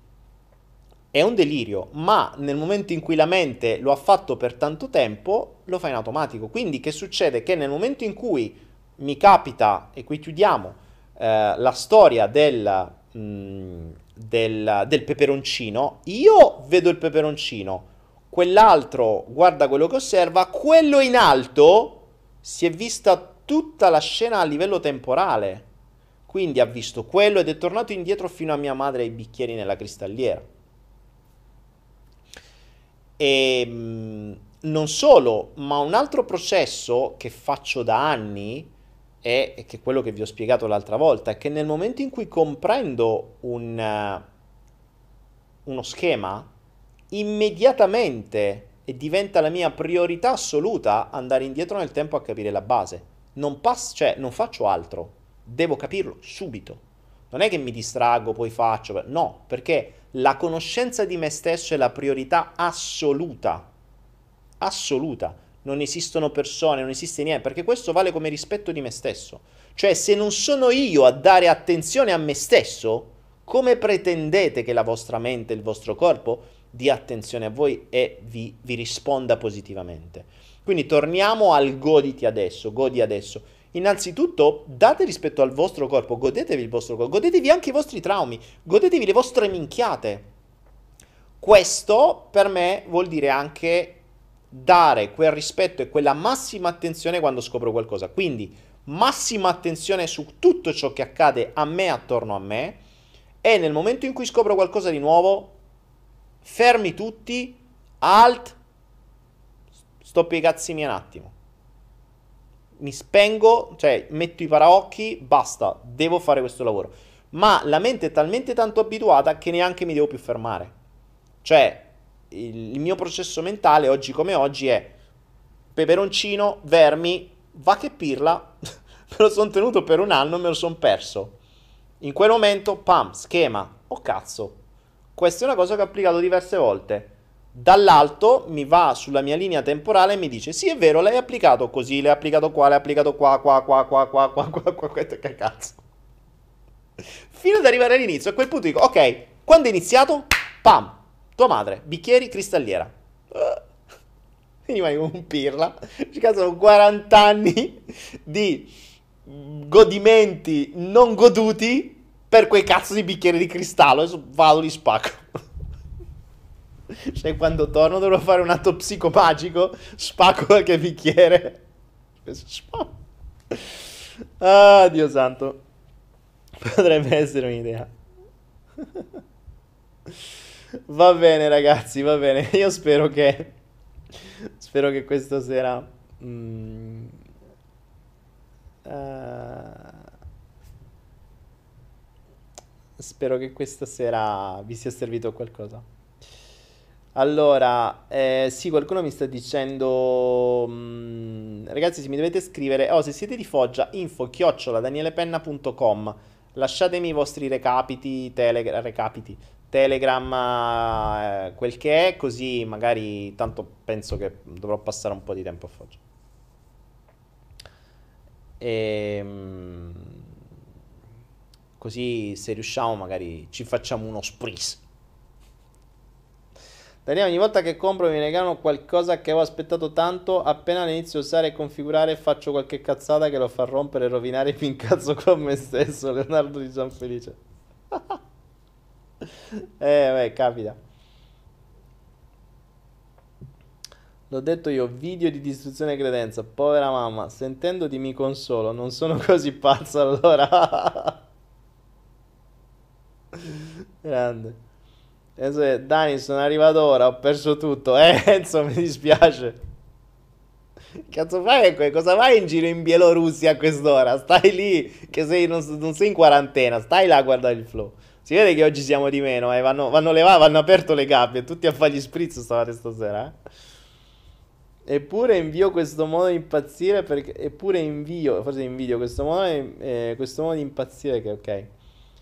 Userò questa tecnica per l'eiaculazione precoce. Grazie, Daniele.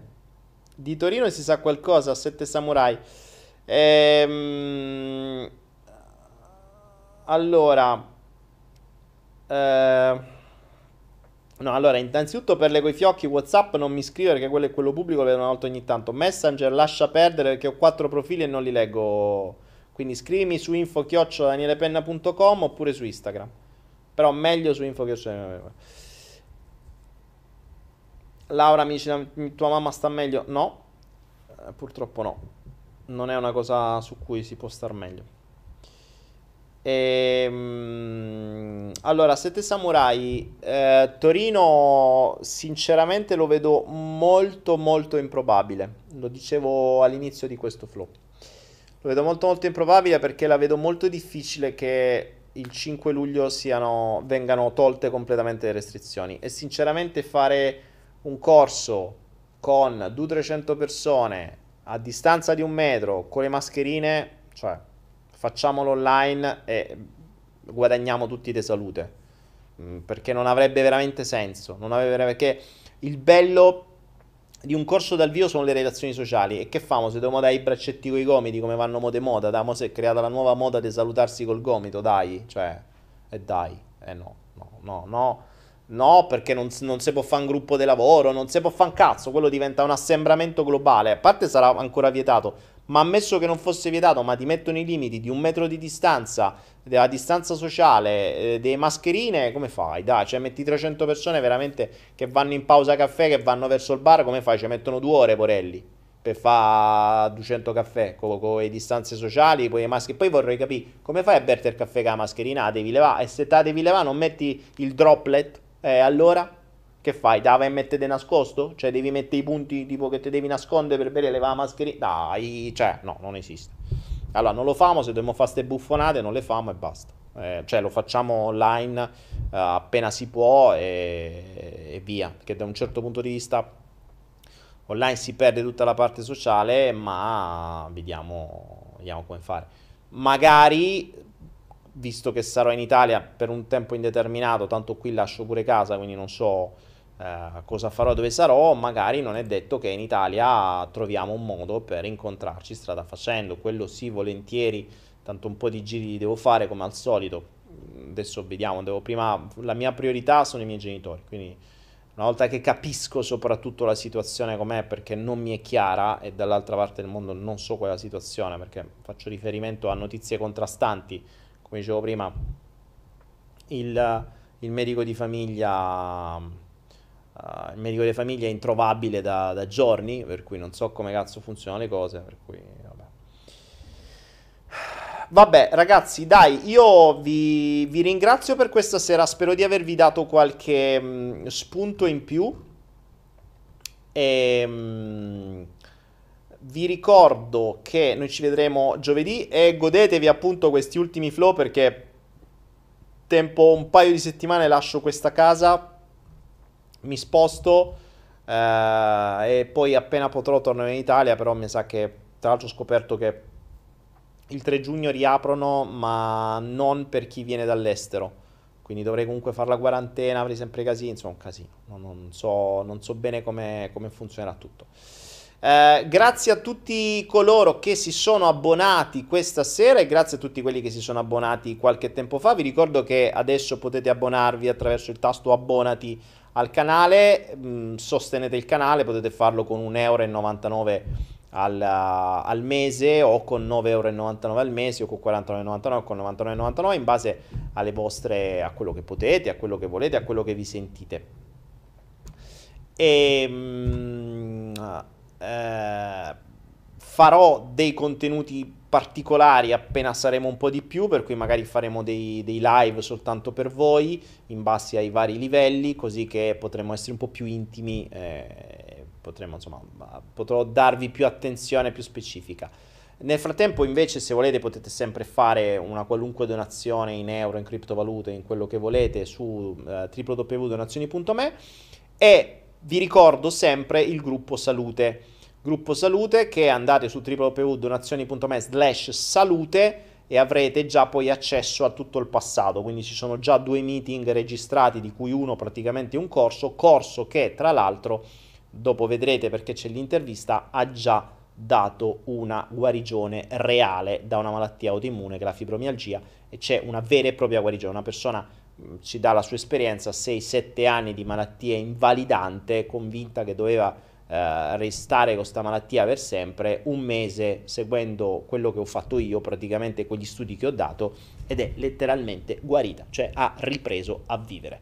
Quindi per me questo è stato uno dei momenti più belli di questo periodo, un po' particolare, però mentre le malattie stanno da una parte, da un'altra parte ci sono le guarigioni, quindi l'universo è sempre bello perché in qualche modo compensa le energie e, ed è il ciclo della vita, no? qualcuno mm, va, qualcun altro viene, qualcun altro sta meglio, qualcun altro sta peggio eh, e noi in tutto questo in tutto questo tram tram continuiamo a fare i nostri giri di giostra.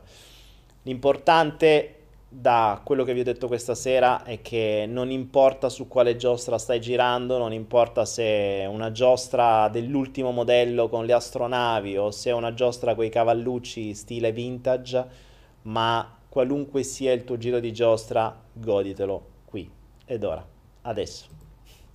Buonanotte a tutti. There's a is a clown of his thoughts and his words. Like a cat, sometimes fast and sometimes much more slow. And his song is follow the flow. He just doing what he can between reality and his ghost. He's still searching